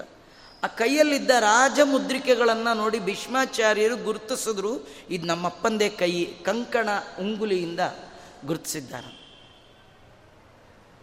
ನಮ್ಗೆ ಈ ಕಥೆಗಳೆಲ್ಲ ಭಾರಿ ಆಶ್ಚರ್ಯ. ಏನೋ ಬೈ ಚಾನ್ಸ್ ನೀವು ಅಷ್ಟೇ ಶ್ರದ್ಧೆಯಿಂದ ಮಾಡಿ, ಇನ್ನೇನು ಪಿಂಡ ಪ್ರದಾನ ಮಾಡೋ ಕಾಲಕ್ಕೆ ಆ ದರ್ಬೆ ಮಧ್ಯದಲ್ಲಿ ಕೈ ಬಂದುಬಿಟ್ರೆ ಓಡೇ ಹೋಗ್ಬಿಡ್ತೀವಿ ನಾವು. ನಮ್ಗೆ ಹಾಗೆಲ್ಲ ಬಂದರೂ ತಡ್ಕೊಳಕ್ಕಾಗಲ್ಲ, ನಮ್ಗೆ ಯೋಗ್ಯತೆ ಇಲ್ಲ. ಏನೋ ಬಂತಪ್ಪ, ಕೈಯೇ ಬಂತು, ಏನು ಮಾಡ್ತೀರಿ? ಆಗ ಎಷ್ಟು ಗಾಚಾರ, ಗಾಬರಿ ಆಗಿಬಿಡತ್ತೆ, ಆಮೇಲೆ ಗಾಬರಿ ಆಗ್ಲಿ. ಆದರೆ ಭೀಷ್ಮಾಚಾರ್ಯರು ಹೇಳ್ತಾರೆ, ನಾನು ಕೈಯಲ್ಲಿ ಕೊಡೋಲ್ಲ ಅಂತ, ಶಾಸ್ತ್ರದಲ್ಲಿ ಕ್ರಮ ಹೇಳಿದೆ ಹೇಗೆ ಕೊಡಬೇಕು ಅಂತ, ನಾನು ಹಾಗೆ ಕೊಡ್ತೀನಿ. ಅವ್ರ ತಂದೆಗೆ ಭಾರಿ ಖುಷಿ ಆಯಿತು. ನಾನು ನಿನ್ನ ಟೆಸ್ಟ್ ಮಾಡಲಿಕ್ಕೆ ಬಂದದ್ದು, ಕೇಳಿದ ತಕ್ಷಣ ಕೊಟ್ಬಿಡ್ತೀಯೋ, ಶಾಸ್ತ್ರ ಮರೆತು ಕರ್ಮ ಮಾಡ್ತೀಯೋ, ಶಾಸ್ತ್ರಕ್ಕೆ ಅನುಗುಣವಾಗಿ ಕರ್ಮ ಮಾಡ್ತೀಯೋ. ಅದಕ್ಕೆ ಈ ಆಚಾರಗಳು ಯೋಚನೆ ಮಾಡಿದ್ರು, ಕೃಷ್ಣ ನಮ್ಮನ್ನು ಯಾಕೆ ಕೇಳ್ತಾ ಇದ್ದಾನೆ, ಟೆಸ್ಟ್ ಮಾಡಲಿಕ್ಕೆ ಕೇಳ್ತಾ ಇದ್ದಾನೆ, ಈ ಕೊಟ್ಟರೆ ನಾವು ಫೇಲು, ಕೊಡ್ತೀನಿ ಅಂದರೆ ಈ ಪ್ರಾಬ್ಲಮ್, ಕೊಡೋಲ್ಲ ಅಂತಂದರೆ ಅದು ಒಂದು ಪ್ರಾಬ್ಲಮ್ಮೇ. ದೇವ್ರಿಗೆ ಕೊಡದೆ ಇನ್ಯಾರು ಕೊಡ್ಬೇಕ್ರಿ? ಮತ್ತು ದೇವರಿಗೆ ಕೊಡೋಲ್ಲ ಅಂದರೆ, ಅದಕ್ಕೆ ಕೊಡಲ್ಲ ಅಂತನೂ ಅನ್ನಲಿಲ್ಲ, ಕೊಡ್ತೀನಿ ಅಂತನೂ ಅನ್ನಲಿಲ್ಲ, ಸುಮ್ಮನೆ ಆಗ್ಬಿಟ್ರೆ. ಸ್ವೀಯ ಕ್ರಿಯ ಭಂಗ ಭಯೇನ ವಿಪ್ರಾಗ ಶ್ರೇಯಸ್ಕೃತೇನ್ ದದದುಹು ಕಿಲಾನ್ನಂ ಭೃತ್ಯೈ ಸಾಷ್ಣಾದಿ ಮುಖಸ್ಮದೀಯೈ ಮುಖಸ್ಮದೀಯೈ ಇತ್ತಂ ವಿದಿತ್ವೇತಿ ಮಮ ಪ್ರತರ್ಕ. ನೋಡಿ ವಾದಿರಾಜರು ಈ ಸಂದರ್ಭ ಕೆಲವು ಸತಿ ಏನು ಗೊತ್ತಾ, ಕತೆ ಹೇಳೋ ಬರದಲ್ಲಿ ಯಾರನ್ನೋ ಹೈಲೈಟ್ ಮಾಡಲಿಕ್ಕೆ ಹೋಗಿ ಉತ್ತಮರನ್ನು ಕೆಳಗೆ ನೋಡಿ. ಆ ಆಚಾರಗಳು ಏನು ನಾಲಾಯಕ ಆಚಾರ, ಮನೆಯವ್ರು ಭಾರಿ ಗ್ರೇಟ್ ಕೊಟ್ಬಿಟ್ರು, ಹಿಂಗೆಲ್ಲ ಕಥೆ ಹೇಳಬಾರ್ದು. ಈ ಕಥೆಯನ್ನೇ ಸಣ್ಣದು ಮಾಡಿ ಮಂತ್ರಾಲಯ ಪ್ರಭುಗಳು ಮತ್ತೊಂದು ಕ್ರಮದಲ್ಲಿ ಹೇಳ್ತಾರೆ. ದ್ವಿಜವರ ವನಿತಾ ನೀತಮನ್ನಂ, ದ್ವಿಜವರ ವನಿತಾ, ದ್ವಿಜವರ ಬ್ರಾಹ್ಮಣ ಶ್ರೇಷ್ಠರ ಪತ್ನಿಯರು ತಂದ ಅನ್ನವನ್ನು ಭಗವಂತ ಸ್ವೀಕಾರ ಮಾಡ್ದ ಅಂತ ರಾಘವೇಂದ್ರ ಸ್ವಾಮಿಗಳು ಕೃಷ್ಣ ಚಾರಿತ್ರ ಮಂಜರಲ್ಲಿ ವರ್ಣನೆ ಮಾಡ್ತಾರೆ. ಅಲ್ಲಿ ದ್ವಿಜವರ ಅನ್ನುವ ಶಬ್ದದಿಂದಲೇ ಶ್ರೇಷ್ಠ ಬ್ರಾಹ್ಮಣರು ಅಂತ ಮೊದಲೇ ಹೇಳ್ಬಿಡ್ತಾರೆ. ಅವರು ಕೊಟ್ಬಿಟ್ಟಿದ್ರೆ ಶ್ರೇಷ್ಠ ಆಗ್ತಿರ್ಲಿಲ್ಲ, ಕೊಡಲ್ಲ ಅಂತಲೂ ಹೇಳಿಲ್ವಲ್ಲ, ಕೊಡ್ಲೂ ಇಲ್ವಲ್ಲ, ಆದ್ದರಿಂದ ಶ್ರೇಷ್ಠ ಬ್ರಾಹ್ಮಣರು. ಯಾಕೆ ಯಾಕೆ ಕೊಡಲಿಲ್ಲ? ವಾದಿರಾಜರು ನಮ್ಗೆ ಹೇಳ್ತಾರೆ, ಯಾಕೆ ಕೊಡಲಿಲ್ಲ ಅಂದರೆ ಸ್ವೀಯ ಕ್ರಿಯಾ ಭಂಗ ಭಯೇನ, ತಾವು ಮಾಡುವ ಕ್ರಿಯೆಗೆ ಭಂಗ ಉಂಟಾಗತ್ತೆ ಅನ್ನುವ ಭಯದಿಂದ ಕೊಡಲಿಲ್ವೇ ವಿನಃ ಅವರಿಗೆ ದೇವರು ಅಂತ ಗೊತ್ತಿಲ್ಲ ಅಂತಲ್ಲ, ಎಲ್ಲ ಗೊತ್ತಿದೆ, ಅದರೊಂದು ಕ್ರಮ ಇದೆ. ಈಗ ಗಂಡಸರು ದೇವರಿಗೆ ನೈವೇದ್ಯ ಮಾಡಬೇಕಾದ್ರೆ ಒಂದು ಕ್ರಮ ಇದೆ, ಅವರು ಸಾಲಿಗ್ರಾಮ ಪೂಜೆ ಮಾಡಬೇಕು, ತೀರ್ಥ ಮಾಡಿಕೊಳ್ಬೇಕು, ಮಂಡಲ ಮಾಡಬೇಕು, ರಂಗೋಲಿ ಬರಿಬೇಕು, ಮಂಡಲದಲ್ಲಿ ದೇವತಾ ಚಿಂತನೆ ಮಾಡಬೇಕು, ಯಾವ್ಯಾವ ಜಾಗದಲ್ಲಿ ಯಾವ್ಯಾವುದು ದೇವರ ನೈವೇದ್ಯ ಪದಾರ್ಥ ಇಡಬೇಕು ಅದು ನೋಡಬೇಕು, ಆಮೇಲೆ ಆ ಪದಾರ್ಥದ ಒಳಗಿರುವ ಭಗವಂತನ ರೂಪ, ಪ್ರತಿಮೆ ಒಳಗಿರುವ ಭಗವಂತನ ರೂಪ ಐಕ್ಯ ಚಿಂತನೆ ಮಾಡಬೇಕು, ಅದರೊಳಗೆ ಖಂಡ ಅಖಂಡ ರೂಪಗಳು ಅಂತಿದೆ, ಆಮೇಲೆ ಅದಕ್ಕೆ ತಾರ್ಕ್ಷ್ಯಾದಿ ಮುದ್ರೆಗಳನ್ನೆಲ್ಲ ತೋರಿಸ್ಬೇಕು, ಅದೆಲ್ಲ ಭಾರಿ ಕಿರಿಕಿರಿ. ಹೆಣ್ಮಕ್ಳಿಗೆ ಏನಿಲ್ಲ, ಅದು ಒಲೆಯಿಂದ ಇಳಿಸೋದು, ಕೃಷ್ಣ ಅರ್ಪಣ ಅಂದುಬಿಟ್ರೆ ಸಾಕು, ಅವರು ಮುದ್ರೆ ತೋರಿಸೋದು ಅವೆಲ್ಲ ಏನಿಲ್ಲ ಅವರಿಗೆ. ಸುಮ್ಮ ಮಾಡಿದ ಅಡುಗೆ ದೇವ್ರ ಮುಂದೆ ಇಟ್ಟು ಗೋವಿಂದ ಅಂತಂದರೆ ಇವರಿಷ್ಟೆಲ್ಲ ಮಾಡಿದ್ರೆ ಏನು ಬರಬೇಕೋ ಅಷ್ಟು ಬರುತ್ತವ್ರು. ಅದಕ್ಕೆ ಆಚಾರ ನಮ್ಮ ಮನೆಯವ್ರ ಕೈಲಿ ಮಾಡಿಸೋದೇ ಇಲ್ಲ, ಎಲ್ಲ ನಾನೇ ಮಾಡಿಬಿಡ್ತೀನಿ. ಹಾಂ, ಹಂಗೆ ಬರಲ್ಲ, ಅವ್ರ ಮನೇಲಿ ಇರಬಾರ್ದು, ಎಲ್ಲೋ ಊರಿಂದ ಆಚೆ ಹೋಗಿರಬೇಕು, ಆವಾಗ ಯಾರೂ ಇಲ್ಲ ಅಂತಾದರೆ ಮಾಡಿದ ಅಡುಗೆ ಹಾಗೆ ತಿನ್ನಬಾರ್ದು ಅನ್ಲಿಕ್ಕಾಗಿ ಅವ್ರಿಗೆ ಹೇಳಿದ್ದೇ ವಿನಃ ಗಂಡಸರು ಮಾಡುವಾಗ ಕ್ರಿಯಾಲೋಪ ಆಗಬಾರ್ದು, ಸಾಂಗೋಪಾಂಗವಾದ ಕ್ರಿಯೆಯನ್ನು ಮಾಡಿ ಭಗವಂತನಿಗೆ ಅರ್ಪಣೆ ಮಾಡಬೇಕು. ಅವರು ಏನು ಚಿಂತನೆ ಮಾಡಿದ್ದಾರೆ ಅಂದರೆ ಆ ಬ್ರಾಹ್ಮಣರೆಲ್ಲ ಭೃತ್ಯೈ ಸಹ ಅಶ್ನಾತಿ ಮಖೆ ಅಸ್ಮದೀಯ ದೀಯ. ಆ ಬ್ರಾಹ್ಮಣರೆಲ್ಲ ಏನು ಯೋಚನೆ ಮಾಡಿದ್ರು, ನಾವು ಮಾಡುವ ಯಜ್ಞದಲ್ಲಿಯೂ ಕೂಡ ಆ ಭಗವಂತನೇ ಸ್ವೀಕಾರ ಮಾಡೋದು, ಬೇರೆ ಯಾರು ಮಾಡ್ತಾರಲ್ಲಿ. ಭೃತ್ಯೈ ಸಹ ಅಶ್ನಾತಿ, ಇಂದ್ರಾದಿ ಲೋಕಪಾಲಕರಿಂದ ಕೂಡಿಕೊಂಡ ಭಗವಂತನೇ ಈ ಯಜ್ಞದಲ್ಲಿಯೂ ಕೂಡ ಹವಿಸ್ಸನ್ನು ಸ್ವೀಕಾರ ಮಾಡ್ತಾ ಇದ್ದಾನೆ. ಅವನಲ್ಲದೆ ಬೇರೆ ಯಾರಿಗೆ ಯಜ್ಞ ಬುಕ್, ಯಜ್ಞೋ ಯಜ್ಞಪತಿ ಯಜ್ವಾ ಯಜ್ಞಾಂಗೋ ಯಜ್ಞವಾಹನ ಯಜ್ಞ ಬುಕ್, ಅವನು ಎಲ್ಲ ಯಜ್ಞವನ್ನು ಸ್ವೀಕಾರ ಮಾಡುವವನೇ ಅವನು. ನಾವು ಕೊಡಬೇಕಾದ ಕ್ರಮನೇ ಹೀಗೆ. ಅಗ್ನಿಮುಖಾವೈ ದೇವಾಹ, ಭಗವಂತನ ಆರಾಧನೆಯನ್ನು ಅಗ್ನಿ ಮಾಧ್ಯಮದಲ್ಲಿ ಮಾಡಬೇಕು, ಇದು ನಮಗೆ ಹೇಳಿರ್ತಕ್ಕಂಥದ್ದು. ಆದ್ದರಿಂದ ನಾವು ಈ ಮಾಧ್ಯಮದಲ್ಲಿ ಮಾಡಿದಾಗ ಮಾತ್ರ ಭಗವಂತ ಸ್ವೀಕಾರ ಮಾಡ್ತಾನೆ, ಬೇರೆ ಮಾಧ್ಯಮದಲ್ಲಿ ನಮಗೆ ಮಾಡಲಿಕ್ಕಿಲ್ಲ ಅಂಥೇಳಿ ಕೊಡಲಿಲ್ಲ ತಾನೇ ಅಂತರ್ವಾದಿರಾಜರು. ಕೊಡಲಿಲ್ಲ ಅಂದರೆ ಅವ್ರು ಗೊತ್ತಾಗಲಿಲ್ಲ ರೀ, ಕೊಡಲಿಲ್ಲ ಹಾಗೆಲ್ಲ ಅನ್ಕೋಬೇಡಿ. ಅವ್ರು ಕೊಡಲಿಲ್ಲ ಯಾಕೆ? ಭಗವಂತ ಯಜ್ಞ ಮಾಧ್ಯಮದಲ್ಲಿ, ಅಗ್ನಿ ಮಾಧ್ಯಮದಲ್ಲಿ ತನ್ನ ಭೃತ್ಯರಿಂದ ಕೂಡಿಕೊಂಡು ಎಲ್ಲವನ್ನು ಸ್ವೀಕಾರ ಮಾಡ್ತಾನೆ, ಅವನಿಗೆ ಯಜ್ಞ ಬುಕ್ ಅಂತ ಕರೀತಾ ಇದ್ದಾರೆ. ನಮಗೆ ಹೇಳ್ತಾ ಇದ್ದಾರೆ, ನಾವು ಕೂಡ ಭಗವಂತನಿಗೆ ಆರಾಧನೆ ಮಾಡುವಾಗ ಯಜ್ಞ ಮಾಧ್ಯಮದಲ್ಲಿ ದೇವರಿಗೆ ಅರ್ಪಣೆ ಮಾಡಬೇಕು. ಇದರರ್ಥ ಬೆಳಗ್ಗೆಯಿಂದ ರಾತ್ರಿ ಮಾಡುವ ಎಲ್ಲ ಕರ್ಮಗಳು ಕೂಡ ಭಗವಂತನಿಗೆ ಅರ್ಪಣೆ ಆಗಬೇಕು. ಅದಕ್ಕೆ ಅದನ್ನು ಪಂಚ ಮಹಾಯಜ್ಞಗಳು ಅಂತ ಕರೀತಾರೆ. ಯಜ್ಞಾನು ಯಜ್ಞ ಅಂದರೆ ಇನ್ನೇನಿಲ್ಲ, ಪೂಜೆ ಅಂತ. ಭಗವಂತನಿಗೆ ಅರ್ಪಣೆ ಮಾಡೋದೇ ಯಜ್ಞ. ಹಾಗಾಗಿ ಬೆಳಗ್ಗೆಯಿಂದ ರಾತ್ರಿವರೆಗೂ ಮಾಡುವ ಕರ್ಮವನ್ನು ಯಜ್ಞಾನುಸಂಧಾನವಾಗಿ ಮಾಡಿದಾಗ ಭಗವಂತ ತಾನು ಸ್ವೀಕಾರ ಮಾಡ್ತಾನಂತೆ. ಅದನ್ನು ತಿಳಿದ ಈ ಬ್ರಾಹ್ಮಣರು ನೇರ ನೇರ ಕೊಡಬಾರ್ದು ಹಾಗೆ ಅಂಥೇಳಿ ಕೊಡಲಿಲ್ವೇ ವಿನಃ ಅವ್ರು ಕೊಡಬಾರ್ದು ಅಂತ ಅವ್ರಿಗೆ ಅಜ್ಞಾನದಿಂದ ಕೊಟ್ಟದ್ದಲ್ಲ ಅದು. ವಿಪ್ರಾಂಗನ ಸ್ವಪ್ರಭವೇ ಪ್ರಹೃಷ್ಟಾ ಪ್ರತ್ಯರ್ಪ ಸರ್ಪಿದದಿ ಪಾಯಸಾದಿ. ಮುಕ್ತಿಂ ಕರಸ್ತಾಂ ಕಿಲತಾ ವಿತೇನು ಪುಂಸ್ತ್ವೇನ ಕಿಂ ಪೌರು ಪೌರುಷ ಮೌಲಿಬಾಜಾಂ. ಕೃಷ್ಣ ಪರಮಾತ್ಮ ಯಾವಾಗ ಇವರೆಲ್ಲ ಕೊಡಲಿಲ್ಲ, ಹುಡುಗರೆಲ್ಲ ಓಡ್ತಾ ಬಂದರು, ಕೃಷ್ಣಂಗೆ ಅಂದರು, ಆರು ಬದುಕಿದರಯ್ಯ ಹರಿ ನಿನ್ನ ನಂಬಿ, ತೋರು ಈ ಜಗದೊಳಗೆ ಒಬ್ಬರನು ಕಾಣೆ. ದೇವರೇ, ನಿನ್ನ ಹೆಸರು ಹೇಳ್ಕೊಂಡೋದ್ವಿ, ಏನೂ ಸಿಗಲಿಲ್ಲ. ಕೃಷ್ಣ ಕೇಳಿದೆ, ಎಲ್ಲಿ ಹೋದ್ರಿ ಅದನ್ನು ಹೇಳಿ ಇಂದ. ಅದೇ ಅಲ್ಲಿ ಹೋಮ ಮಾಡ್ತಿದ್ರಲ್ಲ ಆಚಾರ, ಅದೇ ನೀವು ಮಾಡಿದ ತಪ್ಪು. ಈ ಬೆಂಕಿ ಮುಂದೆ ಕೂತಿರೋರ ಹತ್ರ ಮಾತಾಡಬಾರ್ದು, ಯಾಕಂದ್ರೆ ಬೆಂಕಿ ಮೈ ಮೇಲೆ ಇರ್ತವ್ರಿ, ಯಾರು ಬಂದರೂ ಅವ್ರ ಮೇಲೆ ಹಾರಿಬಿಡ್ತಾರೆ. ಆದ್ದರಿಂದ ಅವನ್ನ ಮಾತಾಡಿಸ್ಬೇಡಿ. ಆ ಯಜ್ಞ ಮಾಡ್ತಾ ಇದ್ದಾರಲ್ಲ, ಅದರ ಹಿಂಭಾಗದಲ್ಲಿ ಪತ್ನಿ ಶಾಲಾ ಅಂತಿರುತ್ತೆ, ಅಲ್ಲೆಲ್ಲ ಹೆಣ್ಮಕ್ಳಿರ್ತಾರೆ, ಅವ್ರಿಗೂ ಹೋಗಿ ಹೇಳಿ, ಅವರೆಲ್ಲ ಕೊಡ್ತಾರೆ ಅಂದಾಗ ಈ ಹುಡುಗರಿಗೆ ಭಾರಿ ಹರ್ಷವಾಗಿತ್ತು. ಅದಕ್ಕಿಂತ ಹೆಚ್ಚು ಭಗವಂತನ ಮಾತಿನಲ್ಲಿ ನಂಬಿಕೆ ಇತ್ತು. ಆದರೆ ದೇವರ ಮಾತಿನಲ್ಲಿ ನಂಬಿಕೆ ಇಟ್ಟರೆ ಸಾಲದು, ಪ್ರಯತ್ನ ಬೇಕು. ಕೃಷ್ಣ ಜೊತೆಯಲ್ಲಿದ್ದವ್ರಿಗೇ ಒಂದೇ ಅಟೆಂಪ್ಟಲ್ಲಿ ಪ್ರಸಾದ ಕೊಡಲಿಲ್ಲ, ಇನ್ನು ನಮ್ಗೆ ಒಂದಿನ ಪುರಾಣ ಕೇಳಿದ ತಕ್ಷಣ ತತ್ವಜ್ಞಾನದ ಪ್ರಸಾದ ಕೊಟ್ಟು ಬಿಡ್ತಾನ? ಎರಡನೇ ಸತಿ ಹೋಗು ಅಲ್ಲ, ಪಕ್ಕದಲ್ಲಿದ್ದವ್ರಿಗೆ ಎರಡು ಸತಿ, ಆದರೆ ನಮಗೆ ಈಗ ಪಕ್ಕದಲ್ಲಿದ್ದೀವ, ನಾವು ಎಲ್ಲಿದ್ದೀವೋ, ಕ್ಯೂನಲ್ಲಿದ್ದೀವೋ, ಇಲ್ಲೇ ಇಲ್ವೋ, ಏನು ಕತೆಯೋ, ಎಷ್ಟು ಸತಿ ಹೋಗ್ಬೇಕು, ಎಷ್ಟು ಸತಿ ಅನು ದೇವ್ರ ಅವ್ರಿಗೆ ಅಂದ ಇನ್ನೊಂದು ಸತಿ ಹೋಗಿ ಅಂತ. ಅದು ಈ ದೇವರೇ ಮೊಟ್ಟ ಮೊದಲ ಬಾಗಿಲು ಮೊಟ್ಟ ಮೊದಲ ಬಾರಿಗೆ ಹಿಂಬಾಗಿಲಿನಿಂದ ಹೋಗಿ ಅಂತ ಹೇಳ್ಕೊಟ್ಟಿದ್ದೀವನೇ, ಬ್ಯಾಕ್ ಡೋರ್ ಅಂತಾರಲ್ಲ. ಮುಂದ್ಗಡೆಯಿಂದ ಕೆಲಸ ಆಗದೆ ಇದ್ರೆ ಹಿಂದ್ಗಡೆಯಿಂದ ಹೋಗಿ ಕೆಲಸ ಮಾಡ್ಕೊಂಡು ಬರೋದು. ಆ ಹುಡುಗರಿಗೆಲ್ಲ ಆಯಿತು, ಹೋದರು, ಅವರೆಲ್ಲ ಕೇಳಿದ್ರು. ಕೃಷ್ಣ ಹೇಳ್ದ, ನೀವೇನು ಹೆಚ್ಚು ಮಾತಾಡಬೇಡಿ, ಅಲ್ಲೆಲ್ಲ ಹೆಣ್ಮಕ್ಳು ಕೂತಿರ್ತಾರೆ, ಕೃಷ್ಣ ಬಂದಿದ್ದಾನೆ ಇಷ್ಟಂದ್ಬಿಡಿ ಸಾಕು. ಅವ್ರು ಹೋಗಿ ಆ ಹುಡುಗರೆಲ್ಲ ಓಡ್ ಹೋಗಿ ಕೃಷ್ಣ ಬಂದಿದ್ದಾನೆ ಅಂದದ್ದೇ ತಡ. ಅವರು ದಿನಾಗಲೂ ಪ್ರವಚನದಲ್ಲಿ ಕೃಷ್ಣನ ಬಗ್ಗೆ ಕೇಳಿ ಕೇಳಿ ಕೇಳಿದ್ರು. ಕೇಳವ್ರಿಗೇನೇ ಆಗ್ಬಿಟ್ಟಿತ್ತು, ಏನಾದರೂ ಮಾಡಿ ಕೃಷ್ಣನ ಅವನು ಆ ರೂಪ ಒಂದು ಸತಿ ನೋಡಬೇಕಲ್ಲ. ನಮ್ಗೆ ನಿಂತಿರೋ ಈ ತಿಮ್ಮಪ್ಪನ್ನೇ ಎಷ್ಟು ಸತಿ ನೋಡಿದ್ರೂ ಸಾಲಲ್ಲ ಅಲ್ವಾ? ಗಂಟುಗಟ್ಟಲೆ ಕಾದು ಹೋಗಿರ್ತೀರಿ, ದೇವ್ರ ದರ್ಶನ ಮಾಡ್ಕೊಂಡು ಈಚೆಗೆ ಬರ್ತಿರ್ತೀರಿ. ಯಾರಾದರೂ ನಿಮ್ಮನ್ನು ಬನ್ನಿ ಇನ್ನೊಂದು ಸತಿ ದರ್ಶನಕ್ಕೆ ಅಂದರೆ ಅಯ್ಯೋ ಸಾಕಾಗಿದೆ ಹೋಗ್ರಿ ಅಂತ ಯಾರು ಅಂತಾರ? ಒಬ್ಬರ ಅಲ್ಲ. ಊಟಕ್ಕೆ ಲೇಟ್, ಅಯ್ಯೋ ಊಟ ಇದ್ರೆ ರಪ್ಪ ನಡ್ರಿ ಇನ್ನೊಂದು ಸತಿ ಹೋಗ್ತಾರೆ. ಅಲ್ಲ, ಇವನ್ನೇ ಹೀಗೆ ಅನ್ನೋದಾದರೆ ಆ ಪುಟ್ಟ ಕೃಷ್ಣ, ಮುದ್ದು ಮುಖದ ಕೃಷ್ಣ, ಅವನೇ ಇವನು, ಇವನೇ ಅವನು. ಅವನು ನೋಡಲಿಕ್ಕೆ ಅವ್ರಿಗೆ ಎಷ್ಟು ಆಸೆ ಇರಬೇಡ. ಸುಮ್ಮನೆ ಇವತ್ತು ಬೆಳಗ್ಗೆ ಯಾರೊಬ್ಬರು ಸಿಕ್ಕಿದ್ರು, ನನಗೆ ತುಂಬ ಆಶ್ಚರ್ಯ ಆಯಿತು. ಅವರು ಯೂಟ್ಯೂಬಲ್ಲಿ ಕೃಷ್ಣನ ಕಥೆ ಕೇಳಿದಾರಂತೆ. ಆಚಾರ್ಯ, ನಿಮ್ಮ ಕಥೆ ಕೇಳಿ ತಲೆನೇ ಕೆಟ್ಟೋಗಿದೆ ಅಂದರು. ನಾನು ಕೂಡ ಏನಾಯಿತು ಏನು ಕಥೆ ಇಲ್ಲ, ಅವರಿಗೆ ದೇವರಲ್ಲಿ ಅಷ್ಟು ಭಕ್ತಿ.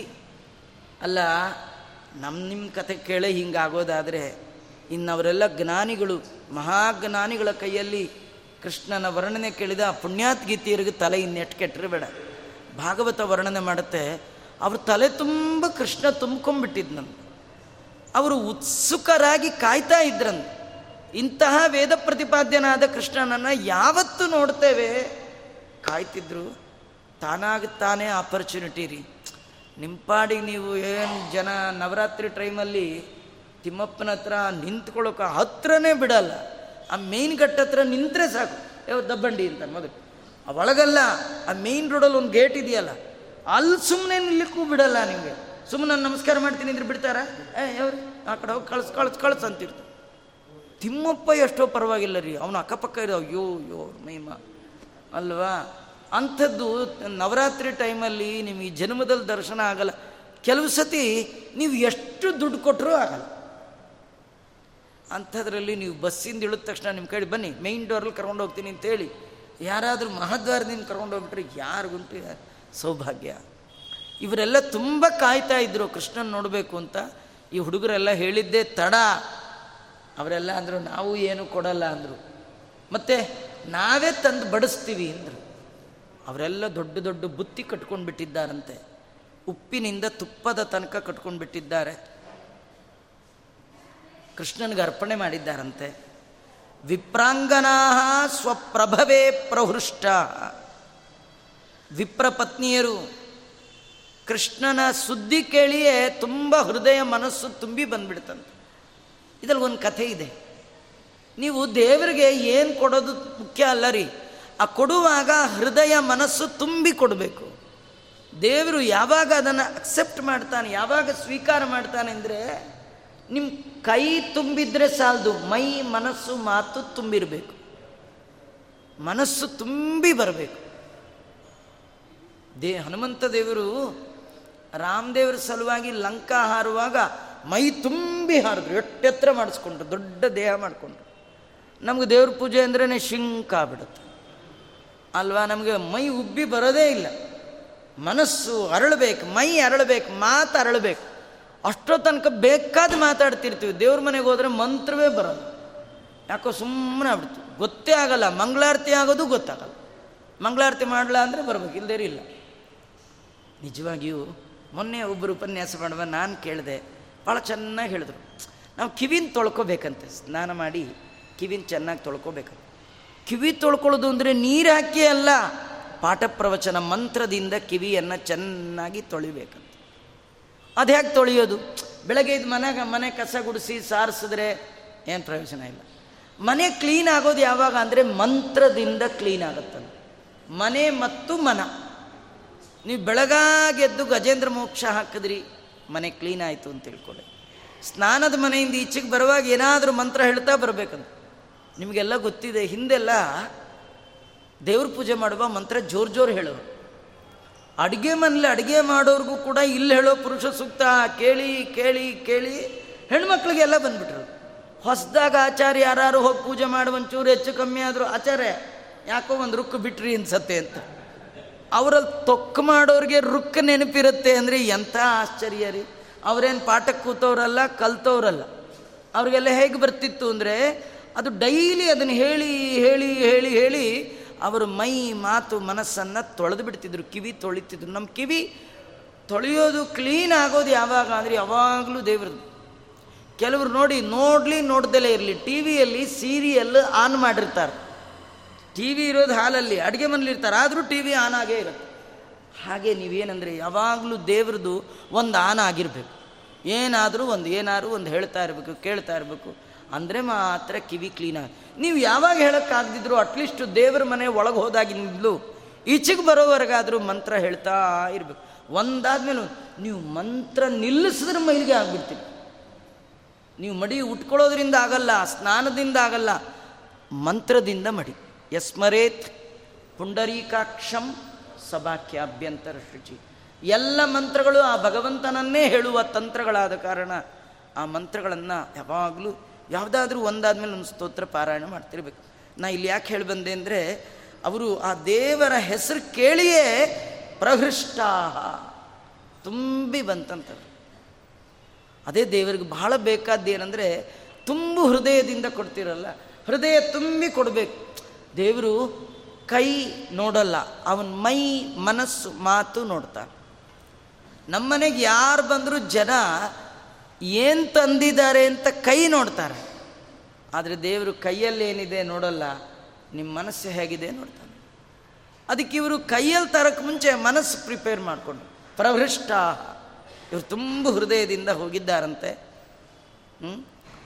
ಅದು ಏನಾಯ್ತು ಅವ್ರಿಗೆ ಹಂಗೆ ಕೊಟ್ಟದ್ದಕ್ಕೆ ಅಂದರೆ, ಮುಕ್ತಿಂ ಕರಸ್ತಾಂ, ದೇವರು ಊಟ ಮಾಡಿ ಅವ್ರ ಕೈಗೆ ಮೋಕ್ಷ ಇಟ್ಟು ಕಳಿಸ್ಬಿಟ್ಟು.